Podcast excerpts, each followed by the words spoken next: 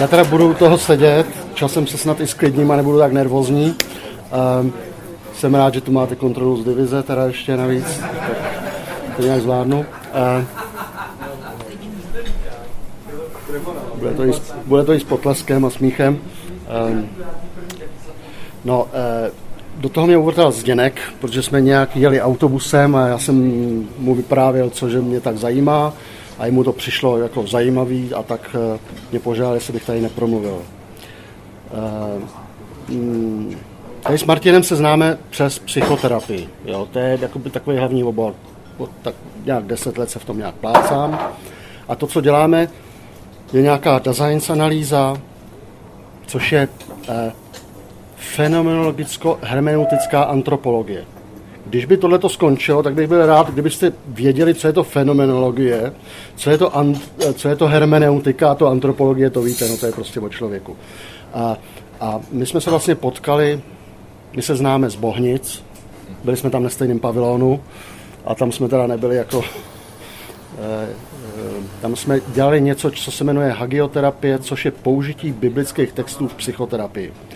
Takže tam odsaď se známe, děláme stejný druh té psychoterapie, stejný výcvik, takže v tomhle máme podobné vidění světa.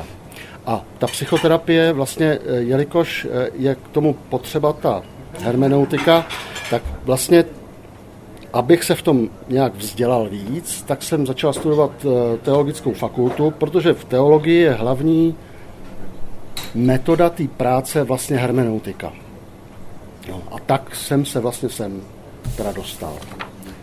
Eh, budu hodně číst, chtěl jsem to nějak odložit, abych si připravil nějakou prezentaci, ale prostě nestihl jsem to, eh, takže jsem to akorát napsal a je toho hodně. Normálně je to prostě na dva semestry, já se to snažím nějak jako tak jako zhustit. Eh, na druhou stranu, ta hermeneutika vlastně, když se to vezme, tak je to poměrně jednoduchá věc. Jo. Pár principů, ale je to dost hluboký jakoby v dosahu. Hermeneutika je věda o porozumění a výkladu. E, začalo to vlastně na posvátných textech, na Bibli. Jo. To je dobrý. Já to taky vypnu.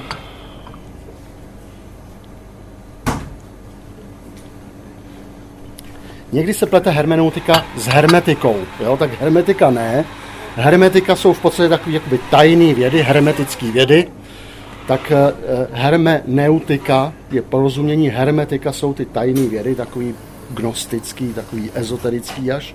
A taky to nemá nic společného eh, jakoby s hermetickým jako těsným uzavřením. Na druhou stranu ta hermetika má s tím společného ta ezoterická taková nauka, tím, že je to vlastně taková uzavřený učení, jo, jako, takže tam je podobný e, základ. Proč jsem si vybral hermeneutiku, když mě teda Zdenek požádal, tak to bylo vlastně, že jsem si představoval, že je to tady hodně vědecký. Zdenek je ten radioaktivní vědec, pardon. Eh, a ta hermeneutika se z části ve svých pozdějších formách vlastně dost vymezuje vůči jakoby technickému nebo čistě technickému poznání a hlavně zpředmětnění člověka. Jo. Že se na člověka kouká jako na nějaký objekt, který rozebereme na částečky a z něj se prostě vyvozují potom dalekosáhlý důsledky. Jo. K tomu bychom se měli nějak dostat. Jo. Proto, že to je vlastně takový trošku jako do pranice, jsem si říkal. Nevím, jestli to tady potom ustojím, ale prostě je to do pranice. No. Vlastně jde o spor o nějaký poznání a jistotu. Jo. Vědy ty vlastně by měly něco vykládat, na základě zkoumání nějakých jednotlivostí docházet k nějakým obecným závěrům, když to ta hermeneutika vlastně by měla zkoumat eh, ne jako vysvětlovat, ale jakoby rozumět tomu, co se děje. Jo. Takže se e, zajímá jakoby o osobu, o jednotlivce a nevykládá nic za pomocí nějakých technických e, technických pomůcek, jo, nebo, nebo metod. Hmm. Ta forma bude něco jako takový historický exkurs. Jo. Prostě měl bych tady projít nějak dějinama toho, jak se poznalo, že porozumění věci není samozřejmý. My samozřejmě máme pocit, že nějak rozumíme světu, eh, ale ono to není vůbec tak jednoduchý. Jo. Eh, To znamená, bude to něco jako takový historický exkurs, jak se k tomu došlo. To znamená, dotknu se zpočátku vlastně nějakého vůbec, jak se poznává svět, takový ty první Platon, Aristoteles, tam jsou už jako rozvíjeli, potom trošku Bible, protože na základě té Bible se to potom zkoumalo a pak by se mělo přes nějaký takový klíčový body dospět dál.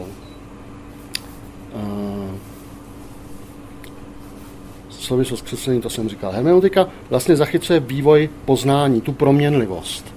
Jo.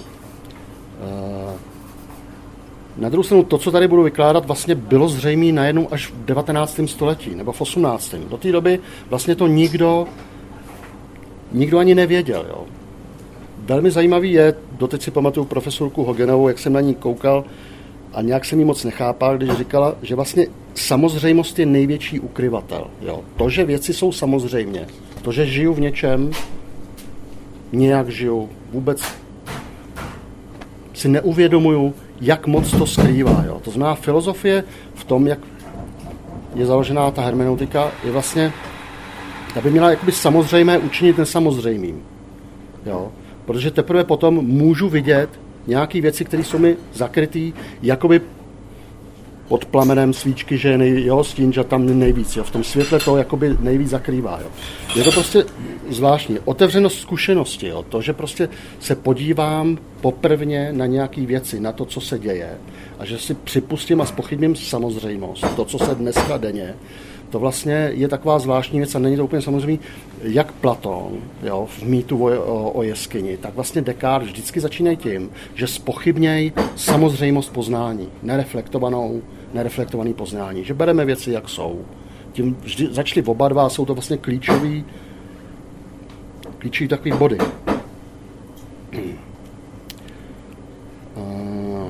Ty jednotlivé kapitoly se vždycky týkají ty aktuální doby až v 18. století se v podstatě zjistilo, že je historie. Jo, je, to, je to zajímavý, my, pro nás je to samozřejmost. Jo.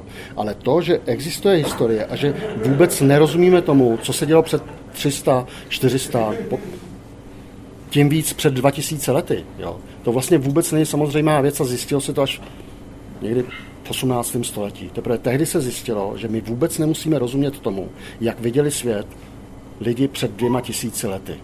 Prostě byl to jiný svět. Viděli věci jinak. A to zcela jinak. Prostě to je nová věc. Jsem třeba psychologie taky vznikla až v 19. století, že jo? Výborně. Takhle no, jistě mě vždycky něco podotkni, no. E, zase, to je ta samozřejmost prostě. Něco se bere za samozřejmý a samozřejmě první staletí se brala za samozřejmost Bible. Jo, prostě. Bible je text, který prostě vykládá uh, celkový porozumění světu. Jo. A samozřejmě oni ji nespochybnili, protože ta byla od Boha.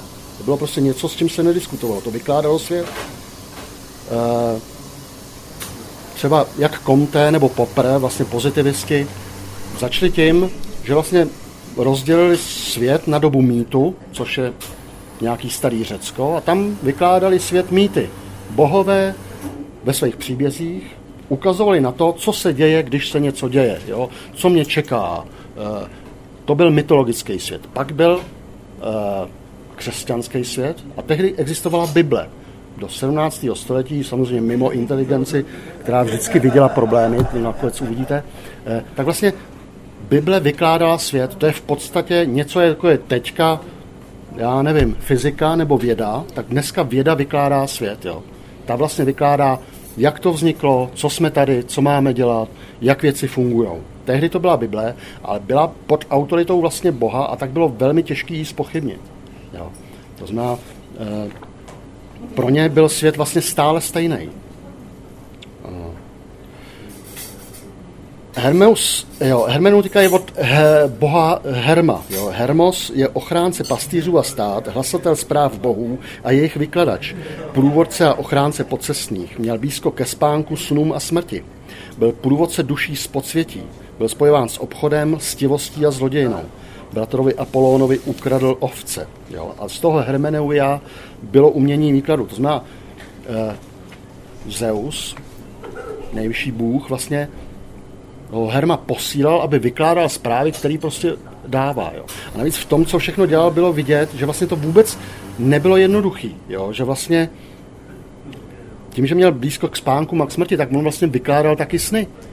Když si si lidi představovali, že vlastně proto taky se uvažuje o tom, že existuje představa ideí a něčeho, co je dokonalého nad náma, co my, ne, čemu nemáme přístup, vlastně na základě toho, že lidi měli sny a měli pocit, že vlastně existuje nějaký jiný svět. Jo. To je jedna z teorií, jak vlastně došli lidi k tomu, že existuje nějaký dokonalý svět ideí, ke kterému nemáme přístup smysly, jo, a který jen tak jakoby vidíme. A vlastně přes ty sny, a ten, on vykládal i ty sny, protože to, co se nám děje ve snech, tak je vlastně přístup k něčemu, k čemu my nemáme přístup. Jo, prostě. Proto je to takový tajemný a je to nejistý. Jo. Prostě není samozřejmé, že když někdo něco sdělí, že to všichni pochopějí. A ten Herm, Hermos tento prostě vykládal. Eh, ty základní mýty, které vlastně udělali naší civilizaci, vlastně jsou od Platóna. Whitehead, Whitehead, což je filozof, já nevím, 200 let, napsal, že celá západní filozofie je v podstatě jenom komentář k Platónovi. Jo. Faktem je, že vlastně se k němu vlastně neustále vracejí lidi a vracejí se buď to k Platónovi nebo k Aristoteli, protože tam je základní dělení mezi tím, vlastně, co je jistý a nejistý. Jo. Platon se věnoval především člověku a společnosti. Jeho spisy jsou v dialozích. Je to vždycky dialog učitele a žáka. Eh, z Platónových spisů máme vlastně všechno o Sokratovi. Eh, Sokrates sám nic nenapsal. A tam jsou vlastně základní mýty, které potom vlastně utváří naší civilizaci. První je mýtus o slunci. Eh, vlastně oni viděli analogie, jo? snažili se vší silou pochopit svět. A tak vlastně tak, jako slunce nasvětluje věci a my je můžeme poznávat, tak smysl věcí podle Platona můžeme, jako to pravý poznání můžeme, když existuje něco, analogie k tomu slunci a tedy vlastně nejvyšší idea dobra. A teprve když dobro, jako nejvyšší idea, osvěcuje věci, tak my můžeme vidět souvislost věcí. Jo? Můžeme vidět ty ideje, které jsou jakoby za věcma. Jo? Dobro je smyslem i příčinou všeho, co je. E, ideu dobra stotozňuje s božským, jo? s Bohem, když on nevidí Boha jako křesťani. A křesťanský filozofé raného e, středověku, vlastně starověku ho pokládali za předkřesťanského proroka. Jo. Eh, dobro, Bůh, jo, to v raném křesťanství to byly vlastně synonyma. Mýtus o jeskyně, základní mýtus o poznání. Já nevím, znáte někdo mýtus o jeskyni? Neznáte. Znáte? No, tak, musím vykládat. Neznáš? No, dobrý. Tak pokusím se. Existuje jeskyně, tam je zítka, Představ se na dvě poloviny. Na jedné polovině je oheň a na druhé straně za zítkou jsou svázaný lidi. Jsou tam prostě svázaný, nemůžou se zvednout jeden k druhému. A vlastně oni vidějí jenom to, co se děje jako odraz, co se děje jako stíny na stěně té jeskyně. To znamená, tam je nějaký oheň, tam chodí nějaký lidi, jsou tam nějaké věci a všechno, co můžou vidět, tak jsou jenom stíny, které se promítají na tu stěnu. A jelikož jsou v tom dlouho, tak to mají za svět. Prostě vyrostli v tom, žijou v tom a vlastně celý jejich svět jsou vlastně ty stíny a to, co mají u sebe. A pak se jednomu teda podaří jako osvobodit a uteče, projde, tomu se říká chorismos, prostě prorve se tou jeskyní a teď vyjde na to světlo. A teď najednou vidí svět úplně jiný. Jo. Teď vidí to světlo, to je to světlo, to dobro, co nasvěcuje ty ideje. A on vidí vlastně skutečný svět a vidí, že všechno to, co viděl v té jeskyni, byly vlastně jenom iluze. Že vlastně svět je úplně jiný, přestože do té doby žil v přesvědčení, že to, co vidí, je prostě to správný. Jo. Uh, to, že prošel tím hrdlem té jeskyně, tím chorismem, to znamenalo taky jakoby takovou osobnostní změnu, jo? že prostě to je krize taky, jo? že projdeme krizí a najednou začneme vidět svět v jiných souvislostech. Mýtus o duši, ty ideje, které jsou za věcma, vlastně Platon si myslí, že máme duši a ta duše má vlastně takový, ta vzlétá prostě do oblak, jako k výšinám a jakoby se dotýká těch ideí a tak poznává věci. A ty ideje, podle Platona, ty máme v sobě, jako pevně daný a všechno tohle, to, to jsou, jakoby, zatím vším jsou ideje, jo, podle Platona. A my poznáváme ty ideje a nepoznáváme tyhle ty věci. A ty ideje jsme dostali tím, když jsme se narodili, když jsme se rodili, tak vlastně jsme prošli takovým územím, kde prostě jsme jakoby dostali ty ideje a pak se na ně rozpomínáme. Jo. A, takže tohle to jsou takový tři základní mýty, které vlastně zakládali poznání prostě raný civilizace. Pro něj, eh, pro Platona pravda byla nezakrytost. Jo, prostě to, že se něco jeví, že můžu něco pohlížet, tak to je pro něj pravda. Jo. A, a naše výroky jsou vlastně, to, co říkáme, jsou jakoby interpretace, interpretace těch neměných ideí. Jo. Prostě my poznáváme, že tohle je láhev, tam to je taky láhev, tam to taky láhev, tamhle to taky. A my nějak teda máme nějakou podle Platona nějakou idei a my vždycky rozeznáváme tu láhev, přestože je různá. Takhle je to se všema ostatníma věcma. Eh, a protože vlastně zachycujeme ty ideje, tak vlastně ani nelze úplně přesně vystihnout, co chceme popsat. Jo. Ta pravda jako která je taková nejistá. Jo. Prostě pravda je to, co je nezakrytý, to, co můžu prostě nějak poznávat. A první, vlastně Platon eh, měl, teď nevím, v kterém tom dialogu, jako hermeneutický řetězec. Jo. On si všimnul, že vlastně od rodičů dostáváme poznání, a že ho předáváme dětem, ale že ho předáváme posunutý nějak, nějak zkreslený. On si všimnul, že se předává vědění a že se to posunuje, že se to zkresluje. A použil jakoby ten hermeneutický řetězec jako takový slovo. No, jsem zvědavý, jestli to nějak dáme. No a oproti tomu, jak se říká, že teda, jak jsem říkal, že teda uh, všechno je komentář Platónovi, tak první, kdo to komentoval, byl jeho žák a to byl Aristoteles. Je to učitel Alexandra Velkýho, jeden z asi z největších mužů. Mimochodem, z té doby známe filozofii a neznáme nikoho z ekonomie. Jo. Já jenom říkám, že když někdo zesměšňuje filozofii, tak jako by to neměl úplně dělat, protože si pamatujeme spíš ty chytrý lidi, než ty bohatý. I když ono to bylo někdy společné. Uh, úkolem filozofa ale vlastně už není podle Aristotela jako myslet o, o bytí, o člověku, o společnosti, ale přesně zachytit myšlenky a zkušenost. Jo. A dobře uspořádat a ovšem správně myslet a argumentovat. Jo, to znamená první kategorizace, první základy argumentace, výroková logika. Jo, to všechno vlastně pochází od Aristotela a nezměnilo se to vlastně až do 17.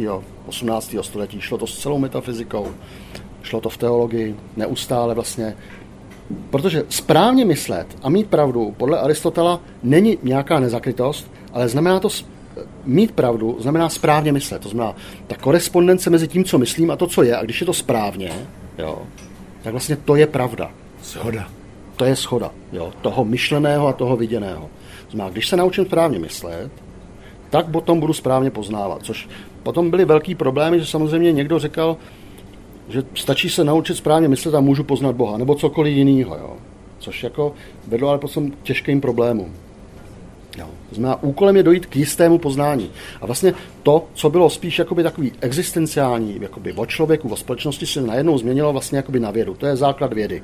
Jo. Dojít k jistému poznání. Prostě člověk v sobě patrně má prostě vědět to jistě. Všichni se snažíme, z té psychologie to víme, zajistit si své podmínky, prostě eh, obstarat se, jo, eh, a netrpět úzkostí. Mimochodem, samozřejmě, my potřebujeme nějaký výkladový rámec, proto potřebujeme, když to nebude mýtus, když to nebude náboženství, tak to bude věda. To je taky náboženství, podle mě. prostě my potřebujeme vědět, jak vzniknul svět, co je, co mám dělat, že jinak se prostě cítíme úzkostní. Jo. Svět, svět nám musí dávat smysl. Jo. Ve chvíli, kdy nedává, tak jako samozřejmě psychotik, který neskládá úplně smysluplný obraz světa, jo, kterýmu se svět rozpadne, tak prostě první, co je, je úzkost. Jo. A to taková, že potom samozřejmě přijdou halucinace a nevymýšlím si cokoliv. Budu mít bludy, budu mít slyšet hlasy, který prostě sníží tu úzkost a já samozřejmě se uklidním, prostě potřebujeme vysvětlení. Někdo víc, někdo míň. takový hájek, že jo, ten potřebuje taky prostě svoje bludy, no ale nebudem zabavit politiky. Jo, prostě Jo, všechny spiklenecké teorie, to s tím souvisí. Prostě potřebujeme vysvětlení a to s tím souvisí prostě. Proto chceme mít jistotu, proto to v člověku je. Ta hermeneutika se objevila vlastně v tom křesťanství. E, teď nevím, co mám říct o křesťanství. No, něco, jo. Tak je univerzální náboženství, který není spjaté s pokrevní příbuzností nebo příslušností ke státu, jo. E, což bylo takový nový, e, Římani samozřejmě byli tolerantní, na druhou stranu, kdo nepodporoval kult, tak byl vždycky nepřítel. Jo? Sokrates na to dojel, Aristoteles na to dojel skoro taky. Eh, to znamená, kdo nepodporoval nějaký kult, dráždil bohy a vždycky byl nepřítel. Jo. Křesťané byli na e, začátku pro následování, prostě, protože tuhle tu příslušnost k tomu státu prostě e, odmítali. Měli jenom jednoho boha. Zaměřené zpočátku na chudé, vyloučené ze společnosti, cizince, vdovy, celníky, prostitutky, žebráci, všichni, kteří byli vyloučeni ze společnosti. Později nachází prostor ve středních vrstvách právě kvůli tomu, že bylo hodně etický. Jo. Bylo to moderní, byl to vlastně takový posun jo, z té poměrně kruté společnosti.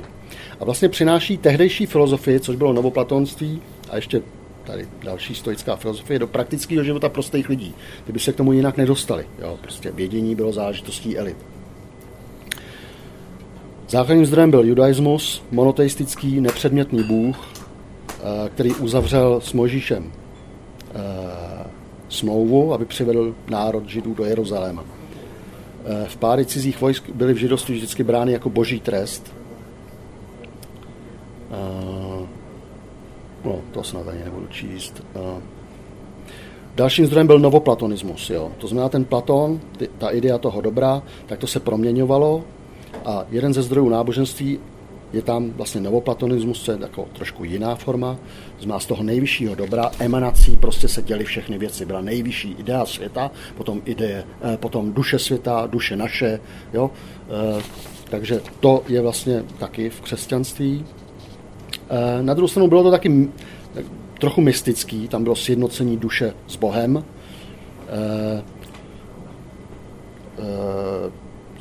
zešlo z ponoření do sebe sama, do božského. Jo. Bylo takový sebezapomínající odevzdání, extáze, v níž dojde sjednocení s Bohem. To jsou v podstatě takový mystický, takový meditativní, jako v podstatě takový eh, prvky. Jo. To samozřejmě raní křesťani to měli, eh, byli to takový jako mystici. A další zdroj potom je stoická filozofie, která navezuje na Aristotela. Eh, to bylo taková asi největší filozofie stoická byla řecká, trvala hodně dlouho, mnoho staletí, až někdy do čtvrtého staletí. Navazuje na Aristotela. Moudrostí lze dosáhnout blaženého života. Jo. Eh, je hodně etický, eh, svoboda a život v souladu s přírodou, žít cnostně. Eh, no a tohleto náboženství má Bibli. Jo.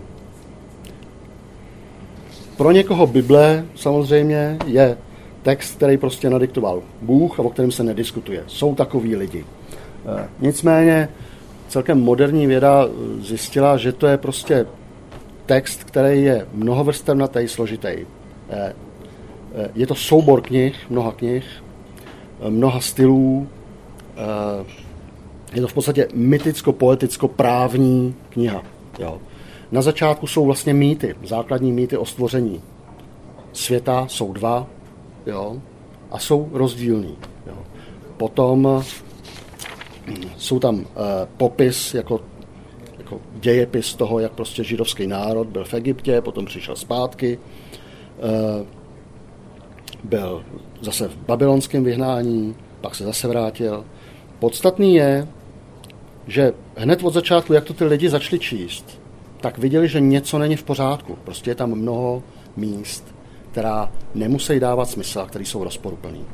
Samozřejmě, když je někdo, eh, nechci říct dogmatik, ale takový ten fundamentalista, tak o tom prostě nediskutuje.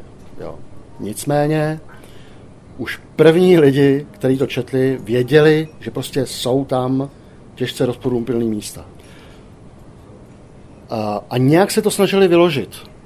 Jo. Takže to že něco je nejistý, vlastně bylo na, na té Bibli poprvně. Jo. Pro ně to byla věc, kterou se, se kterou se nediskutuje. Jo. Prostě to prostě bylo důležité a teď prostě byli lidi, kteří viděli, že prostě najednou jako přece Bůh nelže. Jo. Nebo jak si to teda jako vymyslel. Jo. Prostě, eh, teď teda je pět knih Mojžíšových a on tam Mojžíš teda v poslední knize zemře, no tak už to přece nemohl psát. Jo. Nebo vystoupí eh, dvakrát eh, nahoru pro desatoro, a najednou je to hora Sinaj a po druhý Choreb. Jo. Mimochodem teda Ježíš, takový klíčový, je taky teda kázání nahoře a e, pravotec Čech teda taky vystoupil nahoru. Jo. To, to jsou všechno mytologické prvky. Jo, jako prostě. Někdo vyleze na nějakou horu a tam odsaď přinese nějaký zásadní sdělení, jo, který prostě potom zakládá buď to svět, nebo civilizaci, jo, opravňuje nárok na území, jo. Takže to jsou mytologické prvky. To nejsou popisy skutečnosti. Jo. Rozhodně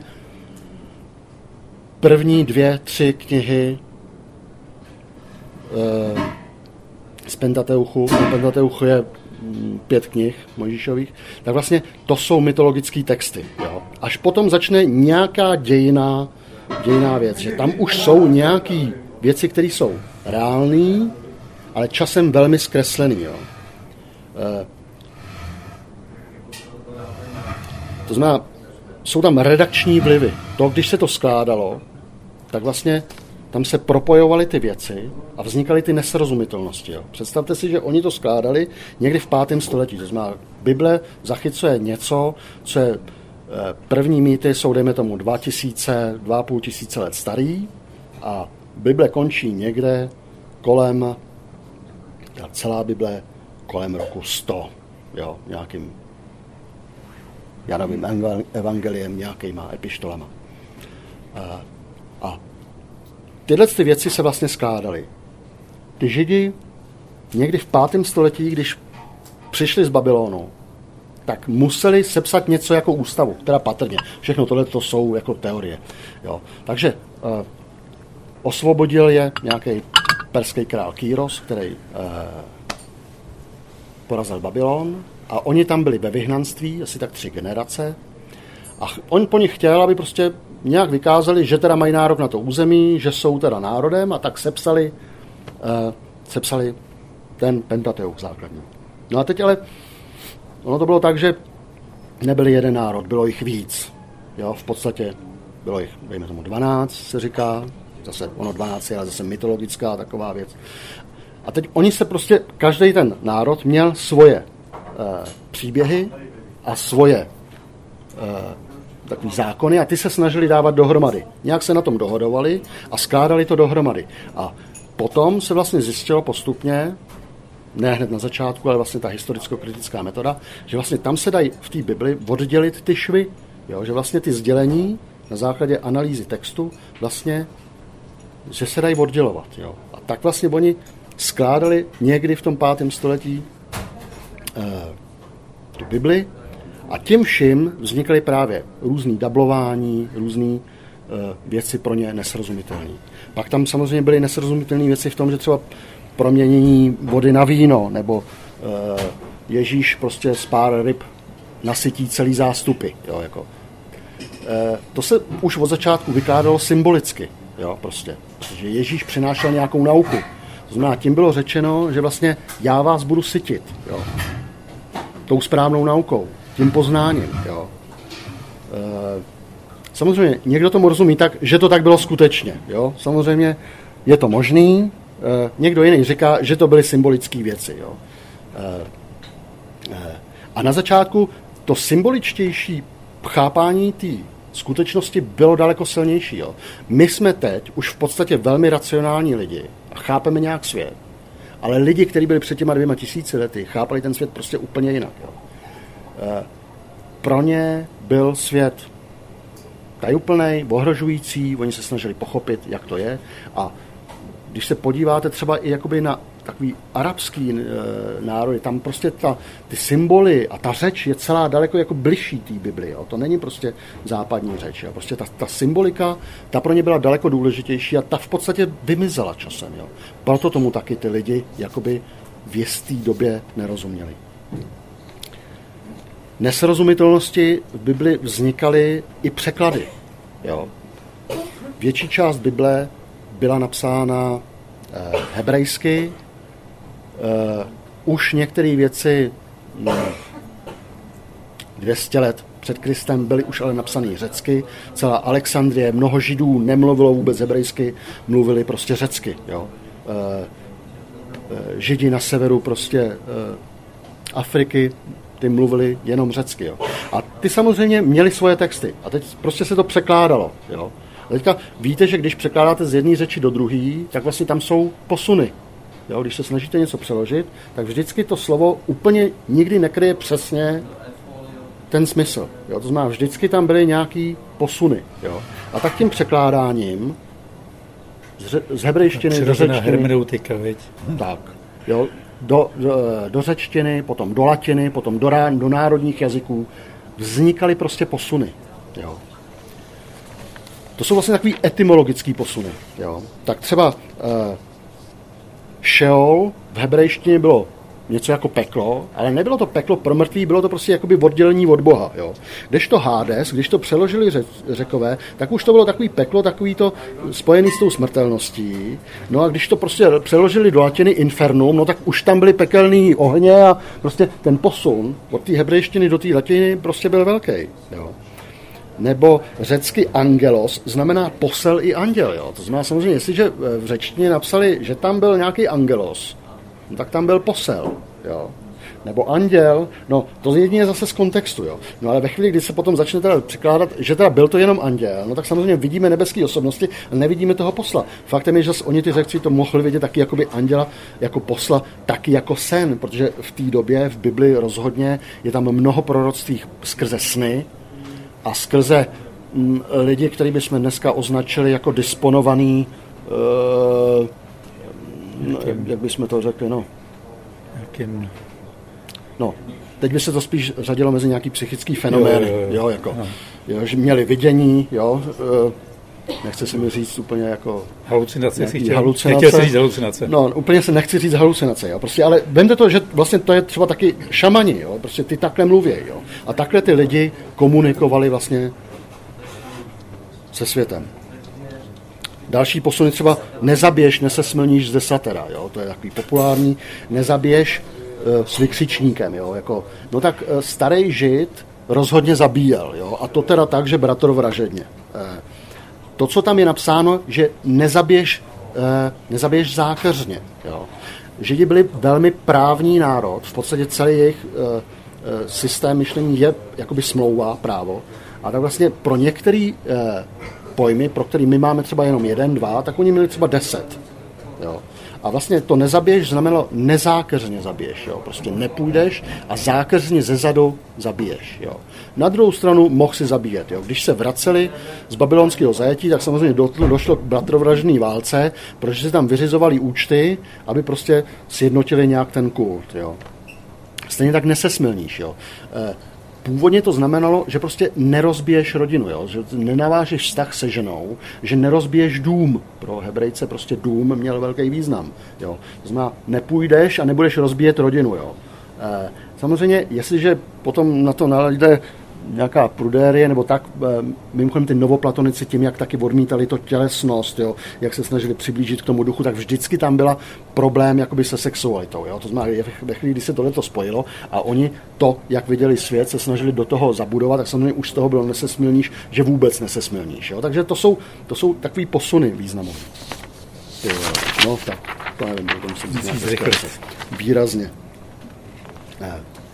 No a tak já si myslím, že tohle to bylo podstatné. Prostě v té Bibli je mnoho rozporuplných věcí, nebo nám neznámých, už jsme ztratili prostě kontakt s tou realitou, s kontextem situace, neznáme ty slova. Jo? A samozřejmě rozumní lidi to viděli vždycky. Filon Alexandrijský v podstatě eh, v Alexandrii byla velká knihovna. Tam byla první hermeneutika. Byly tam texty egyptský, byly tam texty řecký, eh, prostě mnoho. Jo? Eh, textů a už tehdy se snažili, aby správně překládali, tehdy ale daleko víc správní předpisy, aby je správně překládali, aby to mělo ten stejný význam. Jo. Hermeneutika v právu má taky velkou tradici, jo. tam vlastně začíná. proto vlastně dbali na to, aby při překladu se co nejmíň změnil význam. Ale v podstatě to nikdy není, není možné udržet. Vemte si, když někdo přebásňuje jako báseň, jo, je velmi těžký zachytit ten smysl, použít stejný slova, to prostě nejde. Jo. Prostě tam jsou neřešitelné problémy. To znamená, už ten Filon Alexandrijský e, přišel s alegorickým výkladem písma. Jo. Znamená, se symbolickou povahou jazyka. Jo. Jazyk jsou symboly. Jo. A vykládá takhle ty nejasné místa a i jakoby odkrývá ten smysl, který je jiný a hlubší než jenom ten doslovný. Jo? Že vlastně přišel na to, že teda je nějaký text, ale ten poukazuje k něčemu jinému. Ten se snaží něco vyjádřit. Není to jenom, že to, co si přečtu, ale zatím jsou nějaké myšlenky, nějaká zvěst. Na něj navazoval Origenes, to už bylo druhý století, a ten už přišel zase s tím, že teda jsou tři významy textu. Že je nějaký tělesný, který je prostým lidem, pro zlepšení života, příběhy, jo, vzory jednání. Nebo duševní, který se vztahuje k situaci duše, k očekávání, starosti, vděčnosti. A pak nějaký duchovní, což je hlubina božího tajemství. Z toho vyšlo i teďka eh, takový moderní teorie říká, že jsou různý publika, jo? že vlastně i náboženství a vlastně celá Bible vlastně je různě pro různý lidi. Jo? Že prostě někdo si z toho vezme příběhy, podobenství a můžou mu sloužit jako vzor. Něco, co oslovuje a co nějak mění jeho život. Pro někoho je to základ filozofie, pro někoho je to základ práva, že z toho vyvazuje nějaký právní důsledky. No. Měl, Origenes přišel s prvními požadavky na interpreta. Ohledně jazykové vybavenosti byl taky z Alexandrie, proto měl v tradici vědět a znát čtyři, pět jazyků, protože byl učenec. Jo. A tak vlastně už napsal, že je potřeba mít jazykovou vybavenost a rozlišovat, jak s kterým textem zacházet. Jo. E, další velký, kdo hodně ovlivnil e, hermeneutiku, byl Augustin. Jo. Ten už vlastně je z začátku 5. století, zažil konec římské říše, byl taky z Afriky a ten první objevil teorii znaku a symbolu. Jo. Že prostě je znak a je symbol a že slovo je znak, že něco vlastně zastupuje. Že slovo samo, a teď jsme u toho, u takového toho, co mm, si úplně neuvědomujete, slovo není nikdy slovo, ale je to prostě znak, který něco zastupuje. Jo?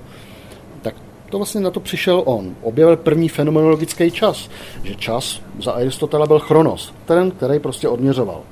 A on si první všimnul to, že vlastně my máme nějaký čas, který není tak jakoby odměřující, ale že to čas, který je jako, jako rozpřažený. Jo třeba k tomu, aby jsme něco mluvili nebo zpívali písničku, tak my musíme vědět, co jsme zpívali a co budeme zpívat. Jo, prostě. Jo. Vypadá to jako trivialita, jo. ale do té doby se to nevědělo. Jo. Kairos. Ano, to je čas Kairos. Něco, co se děje, něco, co je jako rozpřažený. Jo. Když to ten Aristoteles měl ten čas, který jakoby odměřoval chronos, jo, to je takový vědecký, jo, nebo ta, já, já zase tady trivializuju, promiň Zdenku, jo, jako. Ale je to, jo, jo, je, je to čas, kdy prostě se něco děje, co se odměřuje a ty lidi si úplně neuvědomili, že se proměňuje, že vlastně v sobě nesu něco před sebou a něco za sebou. E, ve filozofii se na ní budou odkazovat i po 1500 letech. Jo? Gadamer, Heidegger. Šlo mu o smysl sdělení textu. První hodně prosazoval to, že za tím textem je nějaký smysl. Jo? Že nestačí jenom číst, ale taky vnímat ten smysl, co je zatím. On samozřejmě zatím vnímal Boha, jo? sdělení prostě Boha. E, teda pravda je, že Augustin, jak byl plodný, tak byl taky problematický, to tady zmíním. Zastává v plné míře učení o prvotním hříchu a zastává křes novorozeně predestinace. Člověk je hříšný a spojil navíc prvotní hřích s plozením. Jo. Co prostě to je něco, co se potom táhlo, e, to se táhlo prostě generace má, je prostě, když to je v té kultuře, tak to je prostě hrozně konzervativní a doteď to tam máme. Jo. Eh, tím, že byl ovlivněn nějakým manicheismem, což bylo gnostický takový učení, tak on byl k sobě hodně přísný, trestal se, takový sebemrskačství, jo, prostě, ale na druhou stranu on byl opravdu duchovní člověk, který se snažil jako vnímat prostě smysl světa, jo, ale prostě No, to umrtvování těla, ty žádosti, jo, on se obrátil, on byl, žil hříšným člověk, eh, jako životem a tak se obrátil a tak prostě to spojil a odmít tu sexualitu. Navíc teda neuměl řecky, on vlastně, vlastně uměl jenom latinsky. A takže prostě taky nadělal trošku paseku třeba v tím, že e, tam je nějaký ježíšovský podobenství o hostěně, o nějakém člověku, který prostě dělá hostinu a má pozvat lidi. A oni ty lidi nepřijdou, dělají něco na poli a nějak prostě na ně kašlou, nebo prostě mají práci. No a v tom řeckém je tam prostě, aby šel a aby je teda jako přesvědčil. Jo? No a teď samozřejmě v latině to slovo mělo význam širší, taky donutil. No a on už prostě to vykládal jako běž a donutě, ať přijdou. Jo? No a na to se potom odvolávalo mnoho lidí, který má právo potom donutit i silou k tomu, ke správné víře. Jo, jako. jako vidíte, jako jedno slovo v dějinách, prostě jak prostě založí prostě, no, paseku. No, je to prostě těžký, jo, jako. E, problém svobody a hříchu, jo, prostě pro něj člověk byl primárně hříšný, jo, tím prvotním hříchem. E, ale už tehdy byli zase lidi, kteří prostě pro ně člověk byl pozitivní a byl svobodný. Jo. Ale teď to můžeme vnímat jakoby e, nesmyslný. Ale na druhou stranu je to je to takový primární konflikt, který v člověku je vždycky. Jo, jako my to doteďka řešíme. Jo. Nakonec uh, Scheller bude mluvit o lásce a Freud bude mluvit o půdech a o sexualitě. Jo. Jako my doteď nevíme, jestli jsme teda zcela svobodní nebo jestli jsme determinovaní. Jo.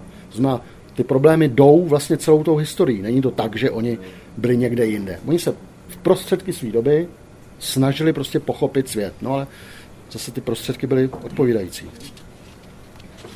Jak dlouho vykládám? zrychlím, výrazně. To vůbec nevím, jak to mám tam. No nic. Dál. Tohle stane to. Všechny věci byly v podstatě stejné. Jo? E, co se stalo, bylo trošku, že byl nějaký Tomáš Akvinský, který protože samozřejmě svět byl složitější a oni se snažili, vznikly vědy, scholastika vlastně, eh, vznikly univerzity a oni se snažili o Bohu a tedy o světě mluvit nějak racionálně. Jo? A teď se snažili najít prostředky, jak teda o tom budou mluvit a tak objevili Aristotela. Ten Aristoteles byl po staletí ztracený a tak vlastně přišli eh, na nějaký texty a začali vlastně mluvit tou logikou, jo, tou výrokovou logikou se začal mluvit i o Bohu. A takže Bůh se začal ne prožívat, na, na začátku se Bůh, Bůh prožíval. Jo? Pro ty lidi to bylo něco, co je oslovalo, kdežto potom od té scholastiky to bylo něco, co se jakoby chápalo rozumem. Jo, protože přišel ten Aristoteles a tak vlastně články víry, který vydávala ta církev, tak prostě, když se k ním přihlášíš a když se naučíš správně myslet a potvrdíš je, tak přijdeš k Bohu. Což pro ty, kteří byli v prvních staletích, bylo e, v podstatě cizí. Jo? Prostě. Ten svět byl jiný. Oni prožívali. To měnilo nějaký život a oni to prožívali existenciálně, ne nějak rozumově. Jsme nějak v roce 17. století. Jo. E, a no, měl bych ještě, no, důležitý byl ten Gutenberg, jo. Prostě přišel knihtisk a byla velká liberalizace. Prostě najednou se začaly knihy, které byly dotyka nesmírně drahé, tak se začaly tisknout. Jo. A ve chvíli, kdy potom v podstatě přišel Luther a řekl, že teda výklad písma a Boha není věcí magistéria, protože on řekl, že uh, ta situace byla hrozná, skorumpovaná, jo, uh, bylo dvojpapežství, trojpapežství, prostě uh, šlo o peníze, o odpustky, jo. Uh, Hus, Wyclef, ty ještě neprosadili změny, ale pak přišel Luther a ten vlastně řekl, že prostě vykládat písmo a vztah k Bohu je prostě osobní individuální věc. Jo? A každý mohl mít Bibli, každý ji mohl číst. Což znamenalo, že ale zase každý by se měl teda vzdělávat a snažit tomu rozumět. Jo? Ale nemá do toho moc co mluvit, tedy v reformační tradici, do toho nemá co mluvit magistérium učitelského úřadu, jo? což je v podstatě velká demokratizace vzdělanosti. Jo? A další radikální skepce vlastně byl Descartes. Jo? Ta reformace vyvolala prostě ohromný problém náboženské války a tak samozřejmě vznikly otázky prostě, jak je možné, že to ten Bůh dovolil. Podobná situace byla po druhé světové válce, když řekli, no tak, jako, tak ten Bůh neexistuje. Byla smrt Boha, prostě proto, že vlastně to přece není možné, aby něco takového dovoloval. Jo? A ty 30 lidí války, to prostě to byly jatka. Jo? A to byly tady jatka mezi náma. My se teďka můžeme tam koukat někam do jistých částí světa, ale my jsme si to tady prožili naplno. Stálo to desítky tisíc životů, bylo to hrozný a byly to náboženské války. Jo? Eh, no a samozřejmě ten Descartes vlastně přišel s radikální skepcí a zase spochybnil vlastně teda to poznání, přestože eh, se říká, že Descartes vlastně první přišel eh, s racionálním diskurzem, tak ale on v těch eh, meditacích o první filozofii dokazoval Boha. Jo? On stále si nedovede představit svět mimo Boha. Jo? Jako, to prostě i pro velmi vzdělaný lidi bylo problém, ale na druhou stranu ne úplně pro všechny. Už tehdy byli lidi, kteří jakoby odmítali. Učil s těma vojskama na, na tu Bílou horu vlastně, že on byl voják taky v té době. No on byl voják. A oni, jelikož furt čekali v těch, uh, uh, ne zákopech, ale v těch stanech, tak on měl čas na studia. Jo, on byl zajištěný. Descartes. No, tak tam prostě byli v těch leženích, jo, tak se tak různě pohybovali Evropou a tak měl čas přemýšlet, jo, taky jiná válka, že jo, no. Rychle. Eh, poprvé použil pojem hermeneutika nějaký Johann Danhauer, a to v novém významu jako obecná věda o porozumění, a to roku 1630. Jo. Ale on to měl jako uh, vlastně rozšíření aristotelské logiky. Oni mysleli, že prostě uh, potřebují vyjasnit ty předpoklady nějak toho poznání. Jo? Jakoby k těm, dostat se k těm věcem, k těm jakoby co se vidí a pak potom se bude mluvit jakoby tou aristotelskou logikou. Jo. Ale věděli už, že vše, takhle on napsal, že vše, co lze vědět, má vědu. A jestliže teda proces interpretace lze vědět jako proces, tak by teda měla existovat i nějaká věda o interpretaci. Jo. A tak vlastně založil nějakou vědu o interpretaci, ale ono to potom zase jako vymizelo a zase to zmizelo na pár staletí. Jo. Tak to tam v těch dějinách bývá, jo. že něco se objeví a pak to zase zmizí a pak se to někde se objeví. Jo. A, a hermeneutika textová podle něj má být zprostředkování smyslu toho, co chtěl autor sdělit, bez ohledu na to, zda nám to přijde logické nebo správné. Prostě bychom si to neměli upravovat. Prostě nám to nějak nemusí vyhovovat, ale my bychom se měli snažit, aby jsme poznali skutečně, co ten člověk chtěl, a ne co my si do toho vkládáme. Ale ještě nevěděl nic o předporozumění. Jo. A pak byl nějaký zase 1700, 1750, nějaký Johann Chladenius, ten byl dokonce v Praze. To byl první hermeneutik a vykládal především teologické, ale právní a historické texty. Jo. A ten teda oddělil hermeneutiku od logiky a od filozofie trošku. A vlastně už řekl teda, že je eh, hermeneutika snahou o pochopení záměru autora a začátek vlastně perspektivismu. Jo, prostě. Každý má nás, každý my máme nějakou perspektivu, ze které koukáme na svět Jo? A ten, kdo vykládá ten text, tak by měl pochopit toho autora, co chtěl sdělit. Jo? Do té doby se vlastně to ani úplně, jo, zase ta samozřejmost, se kterou se věci brali, do té doby vlastně se to ani úplně nebralo, že každý má svůj svět, jo. Ale to samozřejmě souviselo taky s tím, že vlastně vzrostla role individua, jo, že vlastně už člověk byl jakoby individualita, nebyl jakoby tolik v područí jakoby té společnosti. Navíc přinesl učení o hledisku, tedy okolnostech naší duše, našeho těla i cenále naší osoby, které způsobují, či jsou příčinou, že si nějakou věc představujeme tak a ne jinak. Jo. To, že eh, každý nějak vnímáme věc, prostě taky není samozřejmě. Jo. Když někdo bude popisovat tu situaci tady a zeptáte se za půl hodiny, za hodinu, tak z té situace tady řekne něco jiného. A to něco jiného bude souviset s tím, jaký je, co pro něj je důležitý. A nebude to rozhodně něco, co se bude shodovat. Ono se to v něčem bude shodovat. On tady někdo byl, jo, ale bude si někdo víc všímat toho, někdo toho, on tam plácal nesmysly, to bylo zajímavé. Jo, prostě objeví se v tom ten člověk. Jo, že vlastně to, jak poznáváme svět, my teda, tak vlastně velmi záleží na naší osobnosti. Oddělil informační a interpretační rovinu sdělení. Každý sdělení má svoji informační hodnotu, svoji interpretační hodnotu a taky nějaký implicitní souvislosti. Jo. Tak žena doma řekne vynes koš. Sdělení vypadá vynes koš. Jo, jako. A tak to tak můžeme brát. No ale za tím sdělením může být taky vůbec nic neděláš, flákáš se tady, běž do háje, vypadni. Jo, jako, jo. Což je jakoby, jakoby něco, co je porozumitelný jedině z kontextu. Z kontextu té situace, toho, jak to tam vypadá. A navíc to má nějaký implicitní souvislosti. Ona si třeba zrovna potřebuje zavolat někomu a nechce o tom, aby potom ten muž slyšel. Jo? Prostě to je jedno sdělení. Jo? Přitom to má mnoho významů. Uh, ale tak.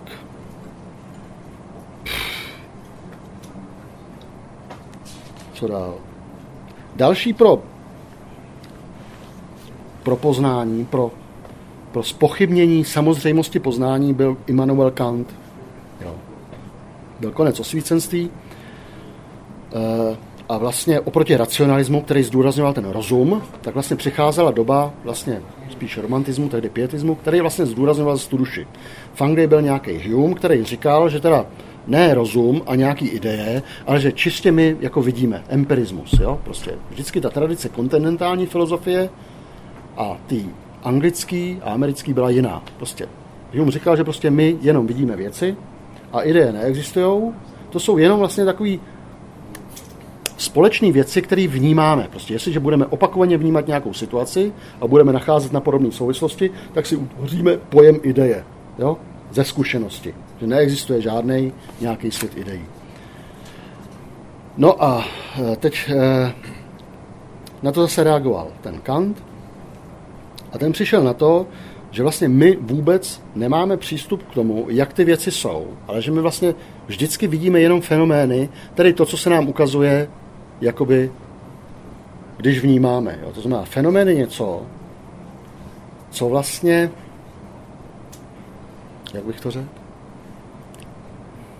něco, co se nám ukazuje. My prostě nikdy nevidíme, nejsme v lávy. My vždycky máme vždycky jenom nějaký obraz v té v té hlavě. A to znamená, to je jakoby fenomén, jo. Něco, co se nám jakoby ukazuje, jo.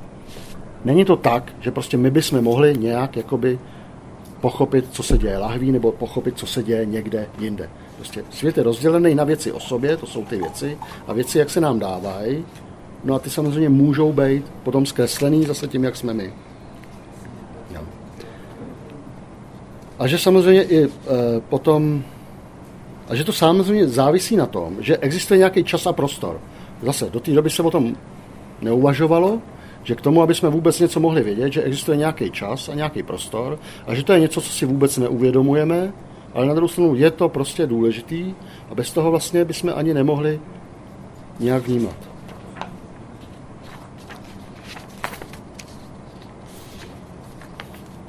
No, a to všechno potom vyvrcholilo nějakým Friedrichem Schleiermacherem, což byl vlastně první systematizovaná hermeneutická metoda. Říká, že kritika je svébytný tvůrčí proces, který se opírá o hermeneutiku. Říká se tomu hermeneutický obrat. Do té doby se totiž jakoby pouze vyjasňovaly nějaké nejasnosti a mělo se za to, že člověku prostě samozřejmě rozumíme. Když něco čtu, tak prostě tomu rozumím a prostě jenom vyjasňuju nějaký místa, kterým nerozumím. A ten Schleiermacher poprvé řekl, že vlastně to není samozřejmý a že vlastně my mu primárně nerozumíme, ale že se musíme hodně snažit, aby jsme pochopili, co ten člověk vlastně chtěl říct. Jo, že vlastně vůbec to porozumění není samozřejmé. To znamená, nevyjasňuji jenom nejasné místa, ale musím se vžít do života autora. Jo. Takže tvůrčí proces se zakládá i na neuvědomovaných motivech, kterých bychom na rozdíl od autora měli porozumět. Jo. Takže my bychom měli být schopní porozumět tomu, co někdo napsal víc, než ten autor sám, protože z odstupu zná, můžeme studovat jeho, můžeme vědět o jeho psychologii, můžeme vědět o době, jo, kdy to napsal, o těch souvislostech. To znamená, že vlastně s odstupem času my bychom měli být schopni říct víc, než ten člověk sám v té době. Oni od něj vyšla nějaká knížka, že jo? Tady v Čechách. Šlerma. Od něj vyšla nějaká knížka v jo, Čechách. Jo, jo, jo, jo. jo, jo. Uh, teď se nepamatuju, která. Uh, Zjistil, že eh, text má svůj jazyk, má svou strukturu znaků, pravidel vyjadřování, to je gramatika, a autor chce něco vyjádřit, to je pragmatika. A taky to, že jazyk organizuje naší zkušenost a jazykem myslíme. Jo. Taky nesamozřejmá věc. Jako nemůžeme myslet to, co nemáme ve slovech. Pokud nemáte slova, tak prostě nemyslíte. Pak jsou nějaké emoce, ale je to nepopsatelné. K tomu, abyste něco mohli myslet, potřebujete tomu mít nějaký pojmy nebo slova. Jo. To znamená samozřejmě, když nečtete, nevzděláváte se, nebo koukáte, já nevím, teď nechci úplně jako, koukáte jenom prostě na nějaký seriály, dejme tomu, jo, tak samozřejmě váš slovník, když to budete dělat dlouho, tomu bude odpovídat a bude tomu odpovídat i to, jak budete rozumět světu. Protože my myslíme ve slovech. Není to tak, že jako myslíme nějak. Jo, prostě. Když nemáme slova, čím bychom vůbec jakoby uchopili nějak ten problém. A i těm svým emocím vlastně, že No, i těm svým emocím, no. Uh, no, to mám někde o emocích taky, snad se k tomu dostat. No, to znamená, že dobře porozumět dílu řečenému znamená porozumět záměru autora, jeho psychologii, dosavadný tvorbě, jeho historii. Jo. Vžít se do jeho vnitřního i vnějšího světa. Objevil se hermeneutický kruh. Jo. Hermeneutický kruh to je vlastně něco, že my vlastně tím, jak tomu nerozumíme úplně hned, na poprvně, tak musíme nějak se s tím poprvně setkat, vstoupit jakoby do hermeneutického kruhu. Jo. To znamená, existuje nějaký předporozumění, nějaký můj svět, já mám nějaký slova, mám nějakou zkušenost a s tou svojí zkušeností se snažím něco pochopit. To znamená, mám nějaký předporozumění a snažím se něco pochopit. Jo. To znamená, někdo zůstanu u toho náboženství, kdo chodil s babičkou do kostela a v rodině bylo náboženství, tak na to náboženství bude koukat někdo jinak, než v rodině, kde se říkalo, že všichni kněží jsou černoprdelníci a církev okrádá. Jo? Samozřejmě, když s takovýmhle předporozuměním přijdu a začnu studovat něco tak složitýho, jako je náboženství, tak samozřejmě to mám o mnoho dál a chápu to úplně jinak, než někdo, kdo v tom třeba vyrůstal. Byť by to samozřejmě mohl kritizovat, jo, ale prostě vidí to úplně v jiných souvislostech. Celý.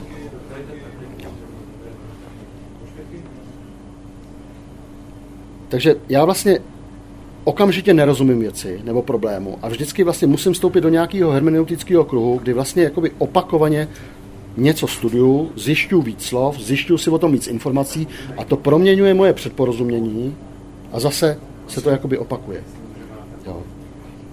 Když se setkávám s nějakým textem, tak vlastně je otázkou, co tam čtu. Jo. Já samozřejmě můžu čtít, číst nějakou knížku a můžu to brát jakoby nějaký dílo, ale zatím je nějaký záměr toho autora. Jo. Takže je, existuje něco jako hermeneutický čtyřúhelník, že prostě já bych skrze ten text bych se měl dostat k tomu, jaký byl záměr autora. Jo. A samozřejmě mám k tomu nějaký předporozumění. Jo. Znamená, není, zase, není samozřejmý, že prostě zcela rozumím. Každý v tom navíc vidí něco jiného. Takže rozumět věci, textu, není vůbec samozřejmý. A, a je to vlastně snaha o to porozumět. Jo. Jestliže se čtou dneska takové věci, jako jsou složitý texty náboženský, nebo Bible. Ještě máš, tak, protože aby se něco na diskuzi. Jo. Hmm. Skončím totiž tady u toho, skončím tady, no, skončím. U plurality dnešních exegetických metod. To už ukládá nedlouho? Prosím? Hodinu jsem. Ty vole, toto běží. Hmm.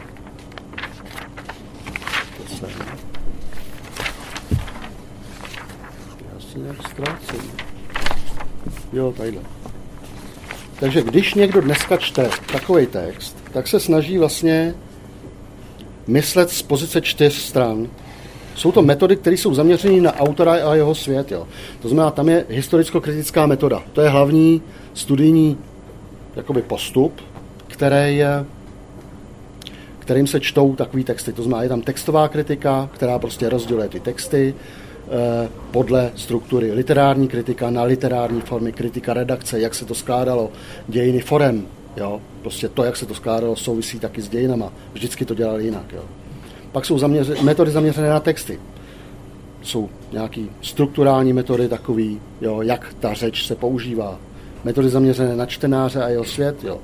To, jak se rozumí věcem z, dějin, z pohledu dějin působení, ze symbolů, eh, existuje třeba hlubině psychologické čtení. Jo? To znamená, že k tomu se používá vlastně Freud nebo uh, Jung. Jo? A celý ten text se čte jakoby skrze jakoby symboly a, a, a dejme tomu nějaký nevědomí.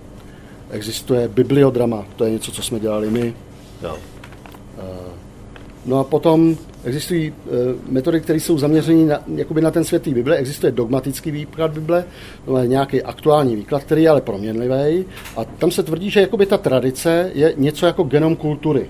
Jo, že vlastně tak se vlastně dědí vlastně poznání. Pak existuje fundamentalistický výklad Bible. No, tam se nic nemění, tam je to stále stejný. Tam se o ničem nediskutuje. Eh, Bible je popisem skutečnosti a to je v podstatě základem kreacionismu. Jo, prostě tam se jenom dokazuje.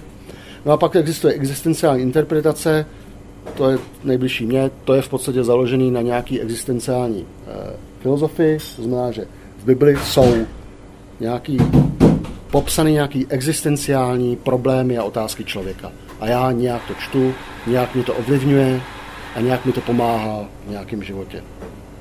No. Tak to jsem skončil u Bible. Co ještě dál? diskusi, ale jo. No, zkus. Který? To antropologie. Antropologie. No, antropologie. Jsme antropologie, no. Antropologie je prostě člověka. To je pohled na člověka, něco o člověku. Hermeneutika je rozumět tomu v souvislostech. Co? To nevím, proč to tam bylo napsané. Kde to bylo? I pozvánce, jo, to bylo to. Bylo pozvánce, no. Tam byla nějaká frazeologie, to vůbec nic. No. no takže hermeneutika je prostě porozumění v tom kontextu, v tom širokém kontextu. Jo. Fenomenologie je, znamená jenom v tom, co vidím. Fenomenologie znamená, že se, je to v podstatě přísný. Husserl, který objevil fenomenologii, tak vlastně byl matematik, logik, jo.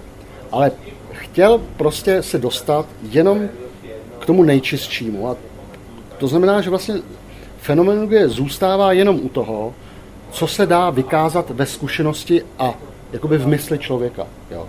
Nepoužívá se žádná metoda, která by něco měřila, eh, Freud může říct, že nějaký nevědomý, to se nedá vykázat fenomenologicky. Jo? My o tom nic nevíme. Na tom člověku se to neukazuje. Ve fenomenologii se prostě bere jenom to, co je prostě v té zkušenosti. To znamená, ve chvíli, kdy člověk třeba v psychoterapii je, tak se bere pouze to, co prostě se mu děje. O čem mluví, neříká se mu nic o nějakém nevědomí, nebo že by něco popíral. Jo?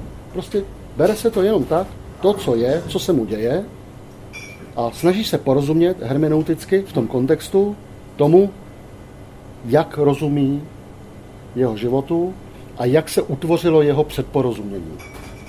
Jo? Protože vlastně to, jak jsme se, jak jsme rostli, jak jsme byli vychovávaní, to vlastně vytvarovalo naše předporozumění světu.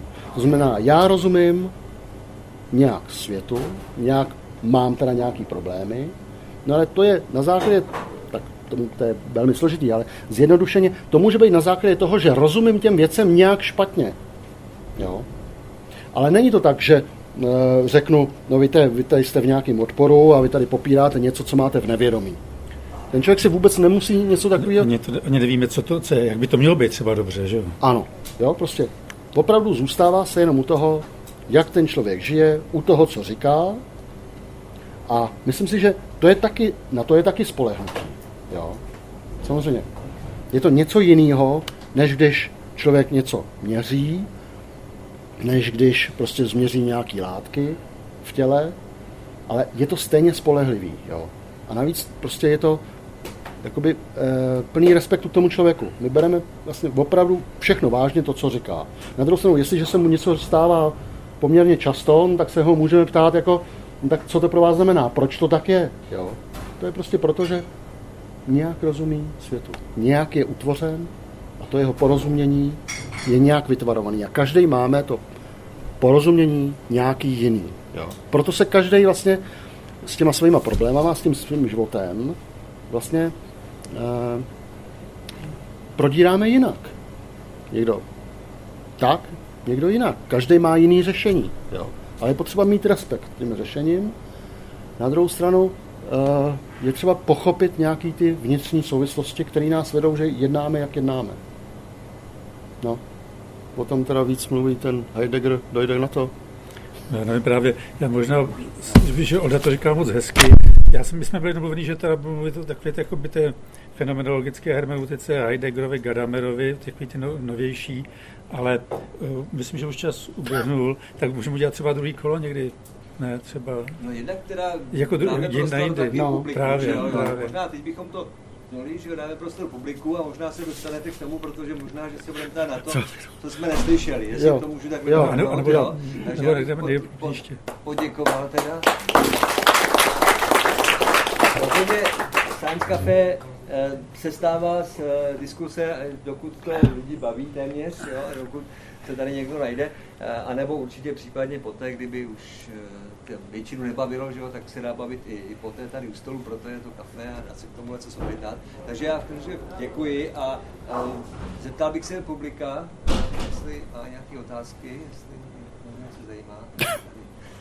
Já bych se, já bych zeptal, nebo zeptal se, ta, ta, to předporozumění No. pocházející z těch počátků, já nevím, jestli, jak to myslíte, jestli to souvisí s přednarozením nebo pak tou výchovou předávání No. od, od rodičů Hmm.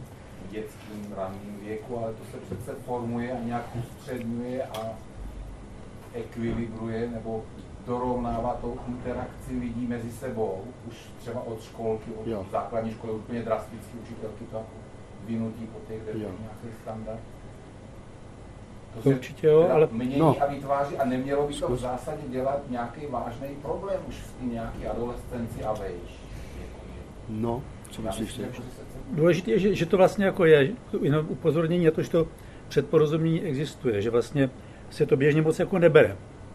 Že nejsme tabula ráza v tomto směru, ale že to, před, eh, že to vzniká komplexně, buď něco vrozené, něco nějak kulturně, vý, výcho, výchovo a tak dále. Ale Olda chtěl upozornit na to, že prostě to předporozumění vůbec tady je.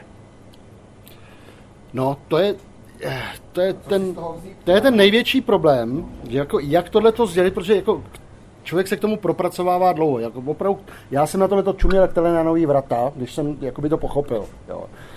Je- A to člověk potom vidí ale daleko víc v té praxi. Jo. Jak vlastně každý k nějakému problému, k, ke životní situaci představuje, přistupuje úplně jinak. Jo.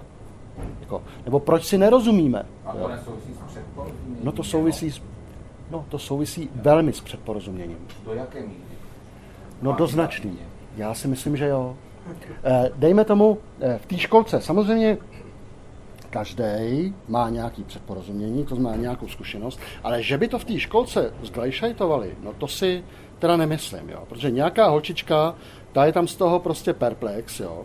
E, někdo ji tam urazil a má, je to pro ní zážitek na celý život. Jaký Frantíček píchnul propisku prostě někam do prdílky, jo, jako. E, někdo jiný tam nic takového nezažil, jo. E, to znamená, někdo jiný, ta holčička potom, eh, nemusí mít ráda třeba pepíčky. Jo, jako, tohle je takový z té školky, jo. ale na druhou stranu, jestliže někdo má zkušenost eh, s otcem, jako třeba velmi přísným, a ten člověk nějak vypadá, tak si velmi snadno potom ve své zkušenosti. No a to není předporozumění. Eh, to je To je jistý už výchova, to už je to, co je za života. To není ten předporozumění. Tak, to je otázka toho, jak to definuješ. To předporozumění je opravdu velmi široká věc. No. Jo. To je opravdu všechno. To je jakoby naše zkušenost. Ano. No, já myslím, že ne, no. E, to je celá zkušenost člověka. Samozřejmě. Někdo by to rád jako přesně. Úplně jako zrušil váhu toho předporozumění. Jak to? Řeknete, že je něco váho, že je to něco všechno člověka, tak eh, To je jeho zkušenost, jo. To je jeho opravdu předporozumění ty situaci. Tak dobře. Tak je to potom slovíčkaření, tak je to porozumění, dobře. Dejme tomu, je to porozumění, se kterým... Tak samozřejmě, že jako je to trošku hraní o slovíčka, jo? tak samozřejmě řeknu, je to porozumění, dobře. Ale je to nějaký porozumění, dobře, se kterou jdou do tu situace. Jo? A ta situace mě nějak promění. Jo?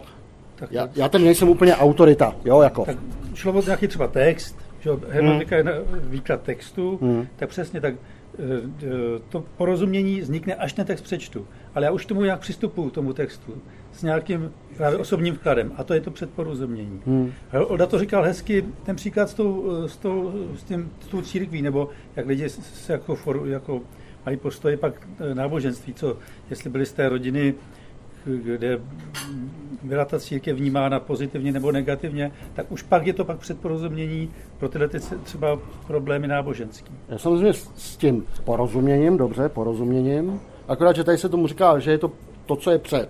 A když k tomu vlastně přijdu, přicházím. tak vlastně to nějak, mě to nějak změní. Já nějak poupravím názor, jo? Jo? A vznikne jako ne úplně nový kompletní porozumění, zase když už jsme u toho, jo? Zase vznikne něco, že když se s tím setkám znova, tak zase to je nějaký předporozumění, tedy zase nějaký porozumění. Jestliže budu něco dělat, Taková zpětná vazba. Jako, že? Zpětná vazba. Jestliže něco budu dělat 10 let, jo, tak se moje porozumění té věci bude měnit. Jo? Nikdy tomu nebudu rozumět zcela. Jo? Je to něco, rozumíme si teďka? Samozřejmě, že filozofie je slovíčkaření, Mně taky byla asi ta definice, že co to asi je. tak samozřejmě někdo, někdo to potřebuje třeba víc v definicích, někomu to stačí. Jo, ale to už mimochodem, to je něco, co formuje naše rozumění světu. Jestliže někdo je zvyklý vidět věci v definicích a má to tak, jo, tak samozřejmě celá tvoje životní praxe, něco si studoval, si na to zvyklý, tak to samozřejmě tvaruje potom to, co si člověk z toho vybere a jak rozumí věcem. Já jsem samozřejmě blábolil, já nějaký prostě jakoby úplný exaktní definice nepotřebuju, přestože jsem strojař, jo, jako. Ale v podstatě to jako nejde. Mě zajímá prostě, jak ten člověk to spíš prožívá, jo, jako dejme tomu. Jo. A to je, to, to je právě to kritický, co tvaruje vlastně a proč si třeba nerozumíme.